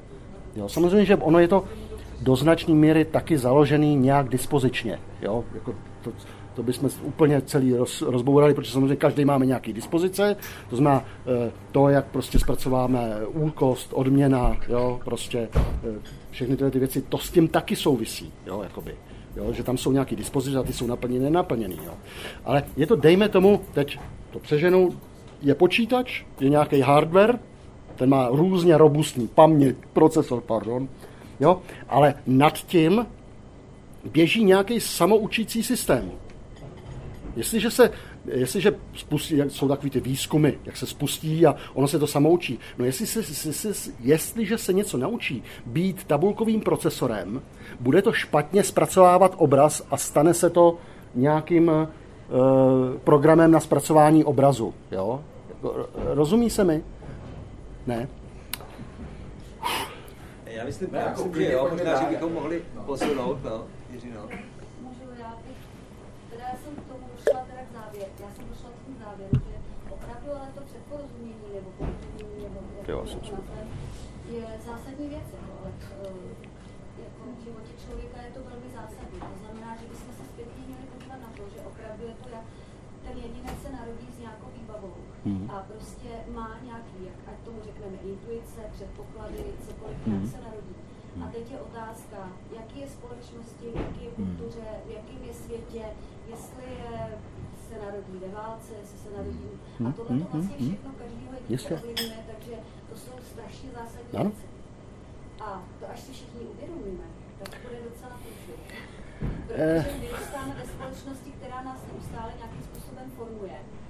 A myslím si, že jsme se dostali do situace, že začínáme vnímat, že to formování není v pořádku. No tak to je naopak musí po- po- pozitivní. Jo? No, to naopak vlastně se člověk, jakoby, když už je schopen si tohleto uvědomit, tak, už je natolik, na, jakoby, to sebepoznání na tak dobré úrovni, že je schopný se od toho oddělit a nějak to reflektovat. A, a, takže to je vlastně dobrý. Špatně, když jsou to ty lidi v tom vleku té společnosti a neuvědomují si to. Že? Ale zase škoda vlastně třeba těch dětí, který by mohli pracovat už prostě absolutně jiným způsobem. Že? No, ke společnosti jsme se nedostali, jo, jako. To prostě... Hmm. Jednu maličkou, protože teda věda o porozumění a výkladu a jestli, co se vykládá nejvíc, jestli se to zabývá opravdu třeba nejvíc Biblí, nebo jaký jsou nejhlavnější témata, nebo je to všeobecně, nebo jsou určitě, vy jste mluvil většinou o Bibli, mm. tak jestli jsou tam ještě další nějaký témata, o kterých se jako dějou ty výklady, nějaký, nevím, texty, nebo čím se vlastně... Právní týká, texty. Jestli... Eh, hodně se z, eh, hermeneutika vždycky souvisela s právem, jo? protože tam šlo taky o přesný výklad. Jo? Tam vždycky šlo o tu interpretaci práva. Jo. Tam poměrně to, byly vlastně, ta, to byla první, jakoby intuitivní, která nebyla vyřčená, jo. Protože jakoby právo je něco, co je potřeba jakoby zpřesnit a ty slova nikdy nemůžou postihnout úplně přesně to, co vlastně je to právo, jo. To vlastně jsou taky ty dvě formy toho práva, jo. Jedna, který je vlastně takový to, tyjo, já jsem zapomněl, jak se tomu říká, no to je jedno. Jo, to znamená upráva, tam to bylo zřejmé. Ale vždycky to bylo, eh, vznikalo to hodně na půdě jakoby toho křesťanství. Ale já bych řekl, že teda... No. Hmm, hmm, hmm. A řekl bych, že to pole jako působností té hermeneutiky se rozšiřuje, ne? Že vlastně to je už teď jakoby eh, výklad jako textů všeobecně a dokonce v kulturních filmech všemožných. Rozhodně umění se s tím. Umění. Jo. Věda, věda Věda úplně, to je něco jiného. Jo? Opravdu, já si myslím, že hermeneutika se týká víc společnosti, člověka. Jo? Ta věda má jiný prostředky. Jo? Samozřejmě, já si myslím, že ve chvíli, kdy je prostě mnoho dat, tak vy už tam máte taky nějaký interpretace, ale oni jsou samozřejmě spíš matematický, ale tam přeci jenom ta hermeneutika, myslím, tolik není. Jo? To prostě, to je, je, je, no. Jak v okamžiku, když se dostaneme do velice abstraktních pojmů, tak prakticky každého skvělého vědce, co znám, tak hmm. dospěl k nějakým filozofickým úvahám no, a ano. rozprávám o tom, co ty věci znamenají a jestli jsou daný, nebo jestli už jsou prapůvodní, nebo ano, ano, ano, nebo ano. jestli jsou od přicházející a tak dále. Takže má se z... spíš filozofie, ne? To není věc jazyka, to není, to je podle mě spíš ty, ty filozofie, jo? že hmm. ta věda podle mě se snaží takový, takový Bormont, eh, nositel revoluce Landau, který eh, byl slavný za fyziku a, a našel jednoho svého studenta, který psal básně a řekl mu, studente, to se divím, jak můžete jako fyzik psát básně věda, dělá, říká to, co nikdo neví, tak aby tomu každý rozuměl a poezie dělá pravý opak. Hmm. Jo, takže hmm. to si nechci tady, hmm. ale jenom, že, že ta věda se snaží, aby, aby byla jasná, aby to nebylo, hmm. aby to neumožňovalo ten mnoho výkladů. Ano, naopak. ano, ano, jo, takže ano. tam si myslím, že ta práce pro tu hermeneutiku by snad tolik být neměla. Jo? Tady na... ale tam právě ta věda hledá ty správné slova který jsou... No, to není hermeneutika.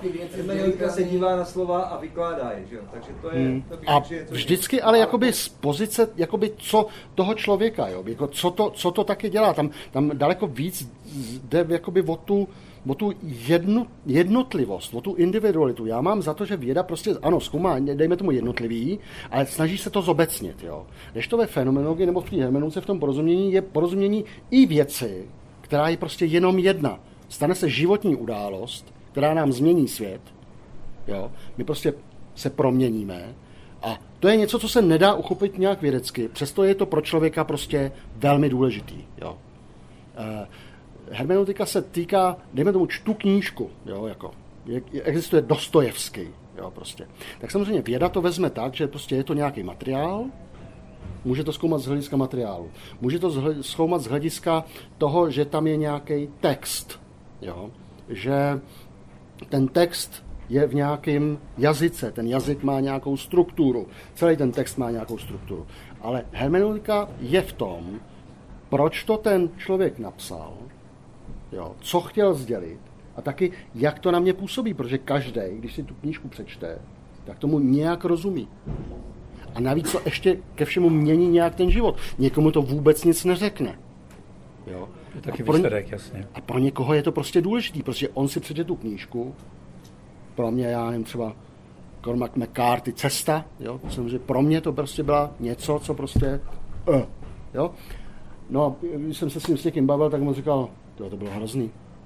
On tam furt jde nějakou krajinou, celý to nějaký depkařský, prostě, co, co to čteš za věci. košíkem. Jo, s nákupním košíkem se synem. No já tam mám prostě toho syna svoji situaci života. Jo, prostě. Eh, a to je hermeneutika. Jo, jako. Proto se to nedá moc míchat a dokonce teologie a hermeneutika jako přestala jakoby soutěžit s vědou se svýma vědeckýma metodama. Opravdu je to prostě něco jiného. Dá se hermeneutika použít k tomu, abych nějak jakoby třeba reflektoval, co třeba ta věda dělá ve společnosti. Jo.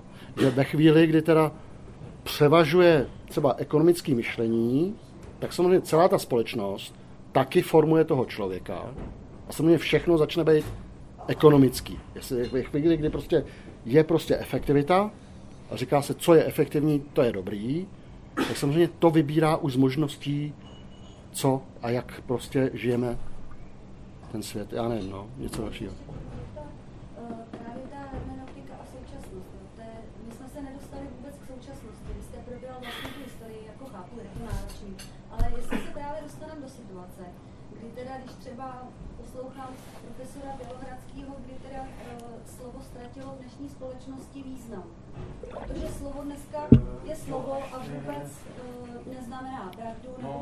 Slova se tak plkají.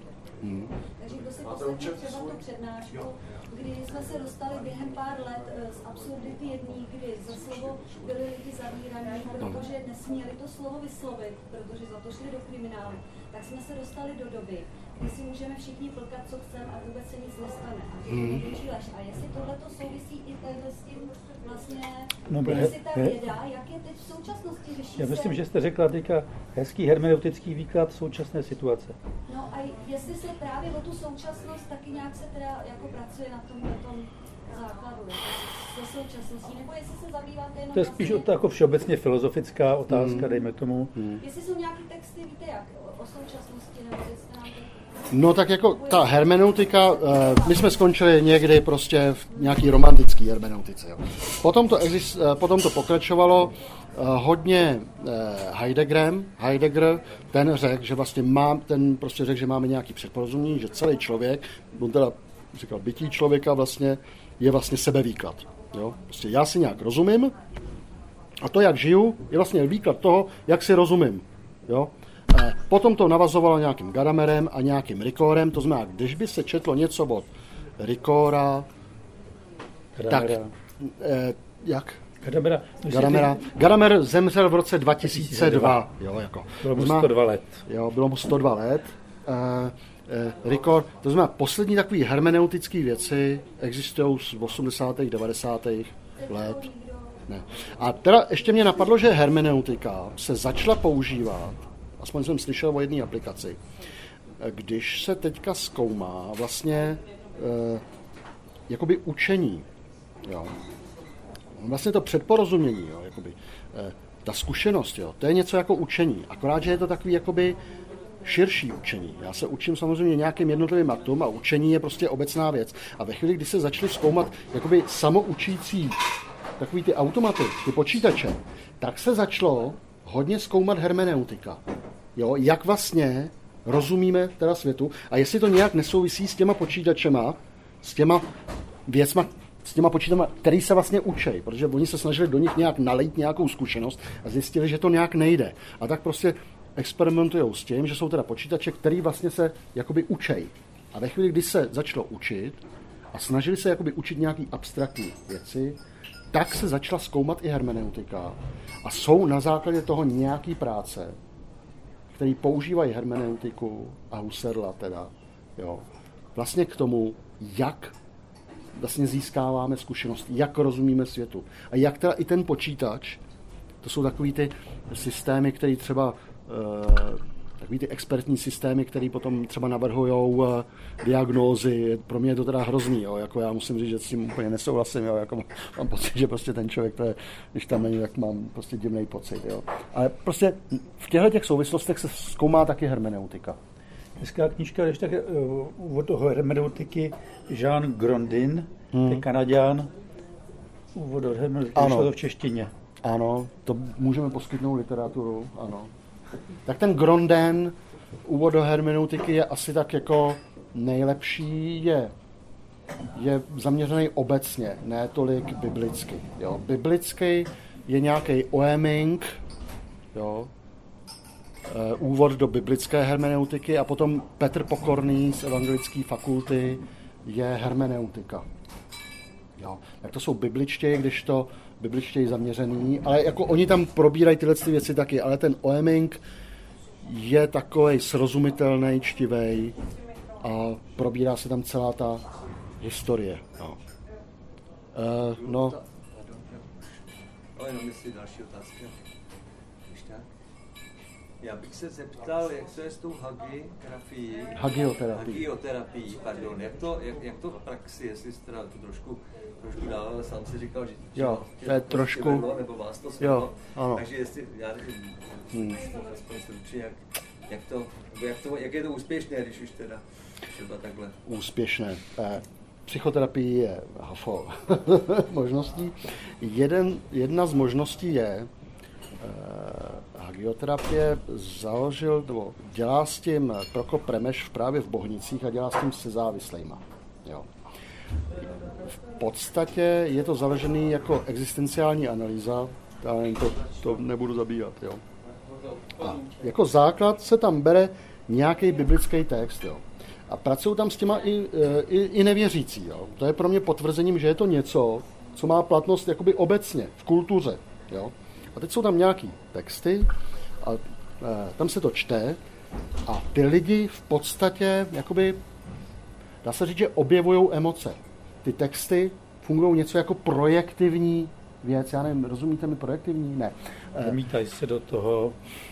E, ano.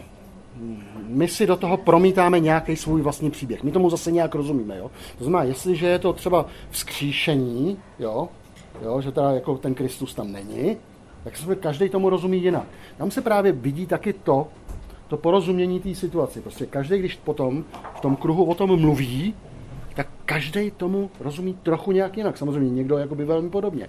Ale hlavně někdo potom cítí jakoby strach, někdo cítí vztek, někdo cítí něco posvátného. Jo? E, má, e, v začátku e, porozumění sobě jsou vždycky porozumění vlastním emocím. Jo. Dokonce jsou teda mimochodem teda taky takový zkoumání, eh, že vlastně bez emocí nejsme schopní rozumět ani logicky. Jo? Že vlastně, mimochodem, jak, jak si myslíte, že vnímáte emoce? Jo, jako. Zkuste přemýšlet o tom, jak vnímáte emoce. Jo? A teď lidi začnou přemýšlet, jako to mám tady, nebo to mám tady. Jo, najednou velký překvapení. Jo? Jako. Emoce jako převážně vnímáme tělesně. A teprve zpětně Potom najednou vidíme teda, máme stažený žaludek, máme to tady stažený, celý jsme nějaký takhle, jo. Rozbušeno se nám srdce, jsme vzrušený, jo. To je něco, co lidi normálně nevědí a je mnoho lidí, kteří jakoby nemají přístup plně ke svým emocím. Jo.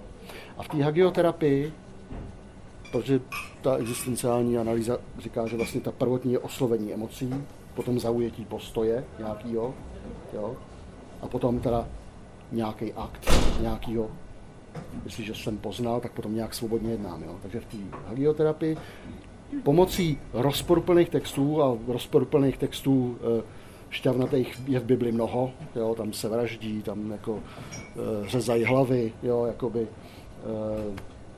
nevěra, znásilnění, jo, prostě, nebo naprosto nelogické věci jako vzkříšení, ukřižování. Jo, tak ve chvíli, kdy se s tím člověk, člověk setká, tak ho to nějak osloví, a on na to nějak zareaguje nějakou emocí a tím vlastně jakoby objevuje svoje emoce. Obecně v psychoterapii se má za to, že jako přístup k vlastním emocím je velmi, velmi dobrá věc. Tak, tak. Stačí to, nebo ještě? Jo, stačí. Já bych chtěl další nějaký otázky. Autorská Intence. intence, úmysl. Té Bible mi to přijde hrozně problematický, nevím, Hmm. byl jak na to zpívání horizontu. Mm. U Bible to v podstatě autor u Bible. Samozřejmě eh, silně věřící člověk řekne, že autorem Bible je Bůh. Eh, já, jako poměrně eh, velký heretik, eh, můžu přiznat, že autorem Bible je Duch Svatý. Jo. Což je něco jako, jak to říct, Člověk inspirovaný nějakou Nějaká inspirace. nějaká inspirace. Jo? Dejme tomu konat v duchu fair play. Rozumíme tomu, co je konat v duchu fair play. Jo? Znamená, je to jistý postoj, jak jednat. Jo? Já neříkám, že je to stejný, já neříkám, že mě to úplně rajcuje, jo? Jako, ale dejme tomu lidi s nějakou intencí, jo, sepsali Bibli. Jo? Oni měli v intenci nějakou, jaký, nějaký vztah k Bohu nebo ke Kristu. Jo. Ale jakoby autorská intence v Biblii v podstatě jakoby v celku neexistuje, ale rozhodně existuje jakoby eh, na ty jednotlivé díly. Znamená, já můžu rozeznat autorskou intenci toho, že samozřejmě eh, ten, kdo sepisoval Pentateuch, to je ta kniha, těch pět knih Mojžíšových, tak měl intenci vyzdvihnout judovský, judovský království, který bylo menší, ale bylo davidovský. Jo? A oni potřebovali prosadit tu davidovskou dynastii a tak zcela popřeli to, že eh, centrum toho židovství předtím bylo na severu a že ne teda Šalamoun a David, ale nějaký Omrí, jo, to byl dům Omrí, to byl nějaký generál a jeho syn, eh, eh, a, a jo, teď už jsem zapomněl, tak ty vybudovali v podstatě ty města. Aspoň eh, historicky, historickou archeologií je to potvrzený. Jo. Když to Šalamoun a David jsou spíš patrně reální, ale spíš vyzdvižený a zkreslený postavy. A dá se odvalit autorská intence toho, že ten, kdo sepisoval, tak se snažil některé věci, no jako je interpretace dějin, no to je vždycky stejný, jo, prostě eh, dějiny slouží k tomu, aby jsme je nějak interpretovali k našemu prospěchu, jo. Takže samozřejmě pro někoho je to skandální, jo, že teda autorem Bible není Bůh, jo, ale takže tam není, podle mě, tam není jednotná, jednotný autor. Dá se poměrně, poměrně dost. Já myslím, že třeba jako na normální relaci, kdy ten autor mrtvý, jako tam je to trošku těžší, když se musíte dostat do toho prostředí a kontextu. No, prostě je to těžký, tam opravdu neexistuje něco, co by se dalo jednoznačně. Jo? A navíc vždycky prostě, já tomu, jsou to vždycky pokusy se vcítit, prostě opravdu. Ale, a proto říkám, že to není jednoduchý. Ve chvíli, kdy chci zkoumat něco, co někdo napsal, jo, tak, jo. Já Tak, bych do toho skočil, jo. Vy jste nebyli na první Scientific Cafe, jsme na Scientific, jo. Takže tam bylo právě řečeno, že podrobili texty Bible, co možno nejpůvodnější znění, právě jazykové analýze. No. A ty počítače zkrátka odhalili, že tam je množství autorů podle stylu, podle Ano, výběru ano. jazyku, podle Ano. výběru, jak vy říkáte, Ano. těch, toho cítění, těch, toho pozadí, těch okolností. Takže když se budeme bavit jako o ty vědě, tak tam tohle to bylo potvrzeno něčím, co člověk naprogramoval, ale nezmanipuloval. Jo. Jo. Ten počítač nezmanipulujete vždycky jen tak lehce. To mi moc nešlo, mě to, to je, jestli se dá ten význam toho textu, než jestli to jsou já si myslím, že nikdy zcela. Já si myslím, že nikdy zcela. Jo. Prostě to je opravdu, jako ve chvíli, kdy něco píšete, tak prostě to je jako velmi osobní věc. Jo. Já samozřejmě můžu se snažit jakoby pochopit toho autora. Můžu zjistit teda, že a teď zůstanu u takových těch srozumitelných věcí, že měl teda doma Xantipu, jako Sokrates, jo, tak samozřejmě to nějak vytvarovalo a tak to nějak psal, jo, to jsou takové jednoduché věci, ale zjistit každý hnutí toho člověka, jo, to si myslím, že skoro nejde. Jo.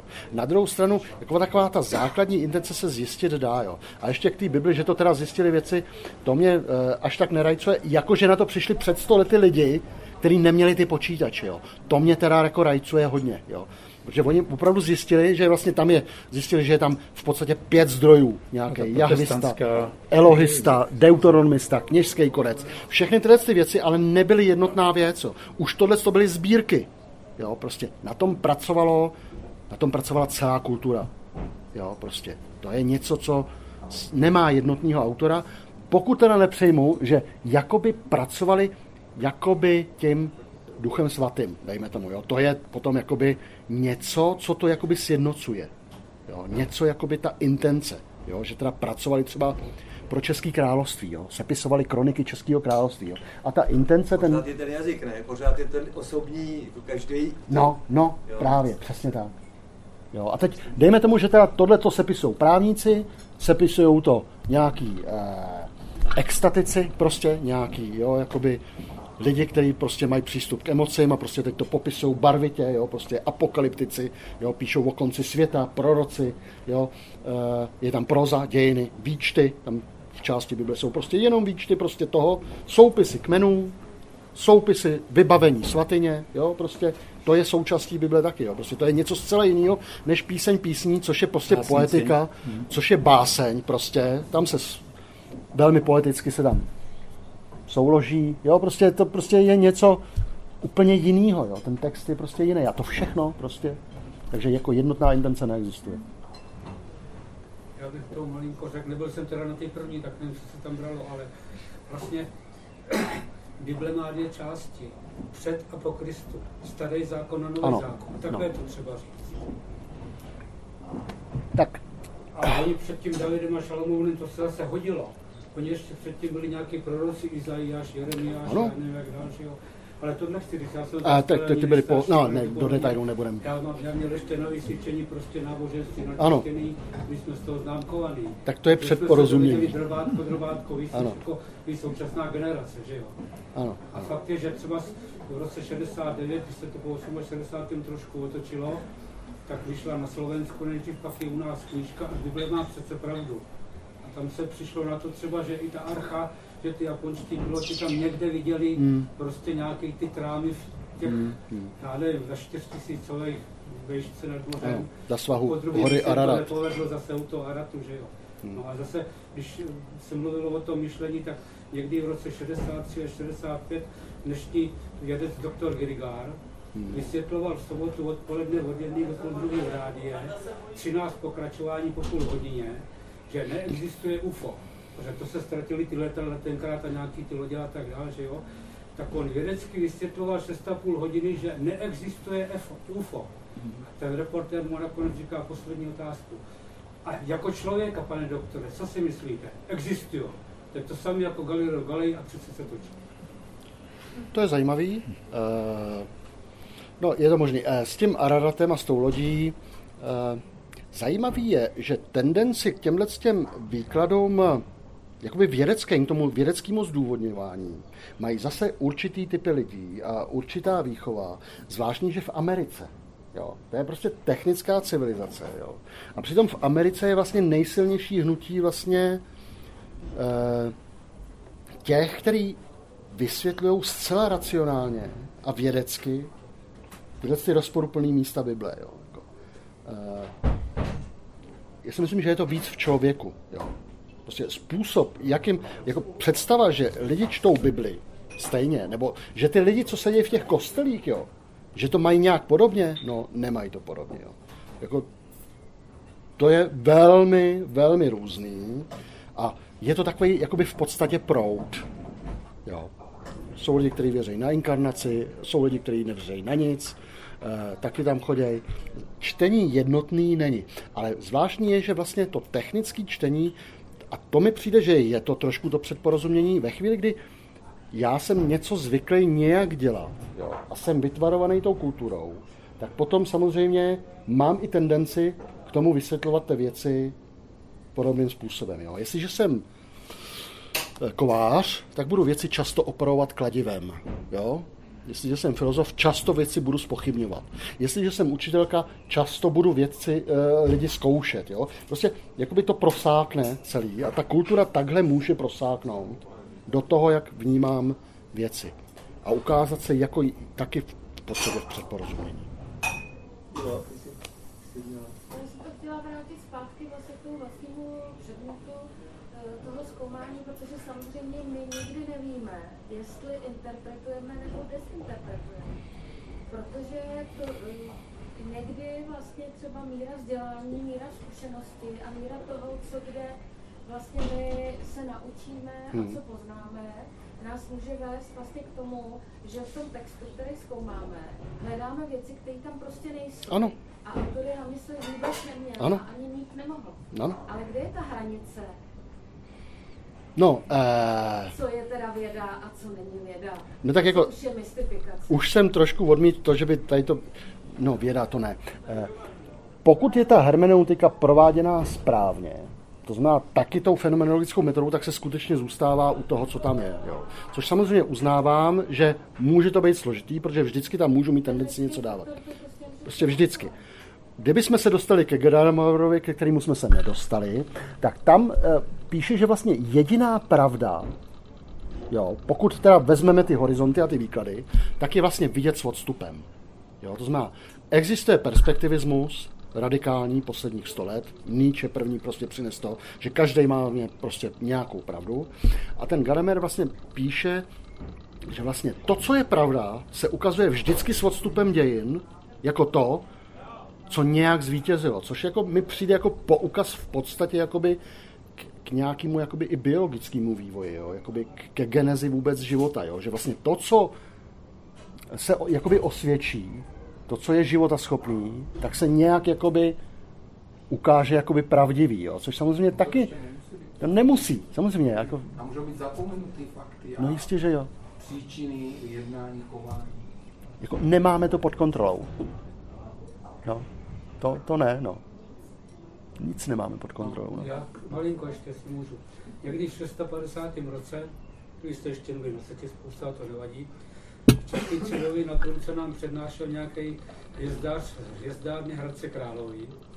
Teď nám říkal, jak se začali slučovat nějaký ty níčata prostě, až z toho vznikla nějaká ta molekula a já nevím, co všechno dál. A když já takhle povídám, a z čeho vzniklo to první něco? A on říká, tak to musíte věřit. Já říkám, takže taky náboženství. Až mi tec. no, eh, o některých věcech se dá mluvit nejlíp prostřednictvím náboženství, jako, eh, nebo prostě metafyziky, nebo filozofie. Jo. To jsou právě ty naprostý předpoklady toho, co teda vůbec je. Jo. Proč teda něco je a není. Jo, jako. Nebo mluvit o naprostém celku. Jak mluvit o naprostém celku? Jo? Prostě to taky nemůžeme v podstatě zahlídnout. Jo? Tak na to jsou potom potřeba v podstatě metody pouze filozofický nebo teologický. No. Můžu ještě možná k tomu, co říkala Iva, protože mně to přijde, že vlastně to je podstata toho hermeneutického čtení. Že? Já se snažím díky tomu, že si uvědomím to svým předporozumění, číst ten text tak, jak ho mohl vnímat ten autor v tom kontextu té dané doby taky. Nejenom, že se ho snažím číst jako já, aby to dalo něco mě s tou mou zkušeností, ale zároveň v těma iteracema toho čtení, Ano. tak se snažím pochopit, jak to čet v tom v té době, Ano. a jak oni tomu rozuměli. Ano, že? ano, podstata ano, vlastně. přesně tak. Což nevylučuje samozřejmě i tamto. Prostě ty, ty způsoby toho čtení jsou různý. Jo? Jeden je tento, to znamená, dejme tomu ta uh, historicko-kritická metoda, kde bych tedy měl, pokud možno, odfiltrovat svoje předporozumění. Jo?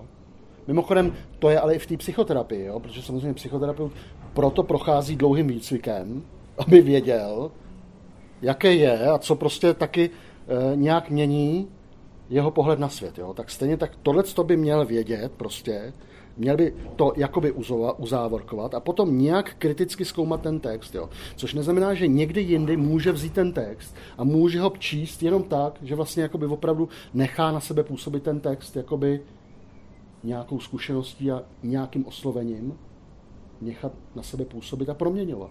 Jo? Teď, jak je to třeba v jiných kulturách, protože vlastně vy jste přesně říkal, že to je vlastně západo, Je. eh, západ, jako celá ta západní filozofie je prostě trošku třeba odlišná od těch východních, které nejsou třeba tolik možná dialektický v některých otázkách, Eh, je tam taková ta komplementarita, ke který by se Mm. taky často dopracovala, možná i v tomhle Mm, přístupu. mm, ano. Eh, protože vlastně my se na to díváme hrozně occidentristicky, že jo? Ale teď vlastně v tom světovém kontextu prostě i ta hermeneutika může mít úplně jiný uplatnění a možná úplně jiný přístup. Někde eh, řeknu eh, v kontextu nějaký Itingový čínského hmm. filozofie, když u nás, když se na to díváme hlavně tím, tou naší zkušeností, že křesťansko-řeckou nebo ano. Hermeneutika je v podstatě dítě naší civilizace, to znamená to helénská, křesťanská, římská. Eh, Židi v podstatě hermeneutiku nepoužívají, historickou kritickou metodu taky nepoužívají, v islámu vůbec ne. Eh, buddhismus, hinduismus, hinduismus eh, tam něco takového moc není, taky. Myslím si, že ale jako vzdělaný lidi se budou snažit aplikovat, dejme tomu, porozumění na ty své texty, protože samozřejmě ten přesah ty, těch těch jakoby vzdělanějších lidí ten je a ty jakoby jako na sebe reagují. Jo. Ale jakoby, že by to bylo v kultuře, není. To, to, to rozhodně ono to vlastně nepojmenovaný bylo vždycky v té společnosti přítomný, že? Byly to různý vlastně heretický eh, přístupy, možná v křesťanství, i třeba v islámu, hmm. Eh, sufijský mniši prostě hmm. měli úplně jinou interpretaci vlastně Koránu nebo hmm. islámu. Ty východní, ty východní kultury jsou na tohle tolerantní. Tam jako problém Samozřejmě jako křesťanství v sobě má několik takových jakoby zadělaných min a ten monoteistický bůh, který je žádlivý, tak je samozřejmě problém. Jo. To neexistuje ve východních kulturách, kde prostě v hinduismu je v podstatě mnoho bohů. Jo. A tam samozřejmě ta různost je celkem všudy přítomná. Jo. Tam, tam není problém. Jo. To, že se u nás usilovalo o jedin, jediný výklad, jo, což je tedy jakoby jediný žádlivý bůh, což teda zase když to vezmu, tak jakoby to vzniklo taky na základě toho, že v jisté době byl boj o sjednocení kultu v té judaistické kultuře. Jo, že tam bylo mnoho pohanských kultů a tak samozřejmě král vyhlásil prostě jedinýho boha jako hospodina a samozřejmě v textech se to obrazilo jako jediný žádlivý bůh. Jo? Ale samozřejmě eh, i ty židi tam prostě byli prostě ještě pohanský kulty, který tam, i v Biblii je to tam prostě napsaný, jo, že prostě nebyl jediný Bůh. Jo, prostě o to se bojovalo. Prosím? Tak, samozřejmě. Eh, pohanský kulty dokonce v Evropě byly až do 14. nebo 15. století někde. Jo, jakoby. Tam jde prostě o ten jednotný výklad. Takže to existuje v křesťanství, neexistuje to v podstatě ve východní kultuře. To, o čem jsme mluvili, je dítě západní kultury. Jo. Mimochodem, jako, my samozřejmě můžeme říct, že tady žijeme navzdory křesťanství a že kdyby nebylo náboženství, tak bychom se měli kdo ví jak. Jo. Ale já si myslím, že spíše to tak, že prostě my jsme tady to právě proto, že jo, jako, nám se to nemusí líbit. Jo. Ale to, že vznik kritické, jakoby, kritický myšlení, jo, prostě jako nikde jinde než jakoby v křesťanské kultuře to nevzniklo. Jo. Prostě Můžu otočit ještě na současnou hmm. dobu? V Bibli se někde píše, když byl vyhnán Adam sebou z ráje, tak říká ženě Evě, bolesti děti rodit budeš a v potu tváře chléb svůj dobývatí budeš. A podívejme se dneska, nezaměstnaný, než by šel zametat potu tváře, tak radši bude na dávkách a bude tam jen krabičáka pobíjet to už se týká... Jak jsme si to dokázali otočit prostě no, na svou To už se říká právě, týká toho výkladu, jo, že vlastně ten text k nám nějak mluví. Jo, to znamená, vždycky se to nějak interpretovalo. Uh, znamená, nějak to k nám mluví, nějak to prostě uh, může ovlivňovat svět, no už moc neovlivňuje. No. Mimochodem k tomu uh, ty, uh, to stvoření světa je tam ve dvou formách Jedno je z kněžského pramene, což je v podstatě výčet těch sedmi dnů. To cítíte právnický dokument. Co se stalo první den, co se stalo druhý den, hm, hm, co, jak, máš to dáno v plénu, tam je ještě jako člověku bylo dáno v plén, jo. To je prostě právnický dokument, tak to se ptali, psali právnický dokumenty v, prostě v Perzi, prostě 500 let 700 let prostě před Kristem. Jo? A to tomu odpovídá. Tam jsou velké prostě analogie, které byly ovlivněny prostě právně myšlení té doby. A pak je tam druhý, což je Adam a Eva, což je příběh, který je mm, daleko starší, ten pramen je jahvistický a to je v podstatě takový ten čistý mýtus kosmogonický, eh, jak prostě vznik svět a, a a to prostě skládali dohromady. Jo? A to samozřejmě to je právě to, na čem ty lidi zjistili, že prostě že to nějak nehraje, jo? že prostě že je potřeba to nějak vysvětlit. Jo, že to je prostě rozdílný jak textově, A tak, ale i jakoby smyslem. No. Jean Essel tenkrát natočil přece ten krásný film. Neměl bys říkat hermeneutická spirála spíš než Uh, no, hermeneutická spirála, no, to je taky Gadamer. To je prostě další. A ještě nějaký dotaz, poslední dotaz, jestli někdo má. Pokud nemá, tak já bych poděkoval našim hostům. Nám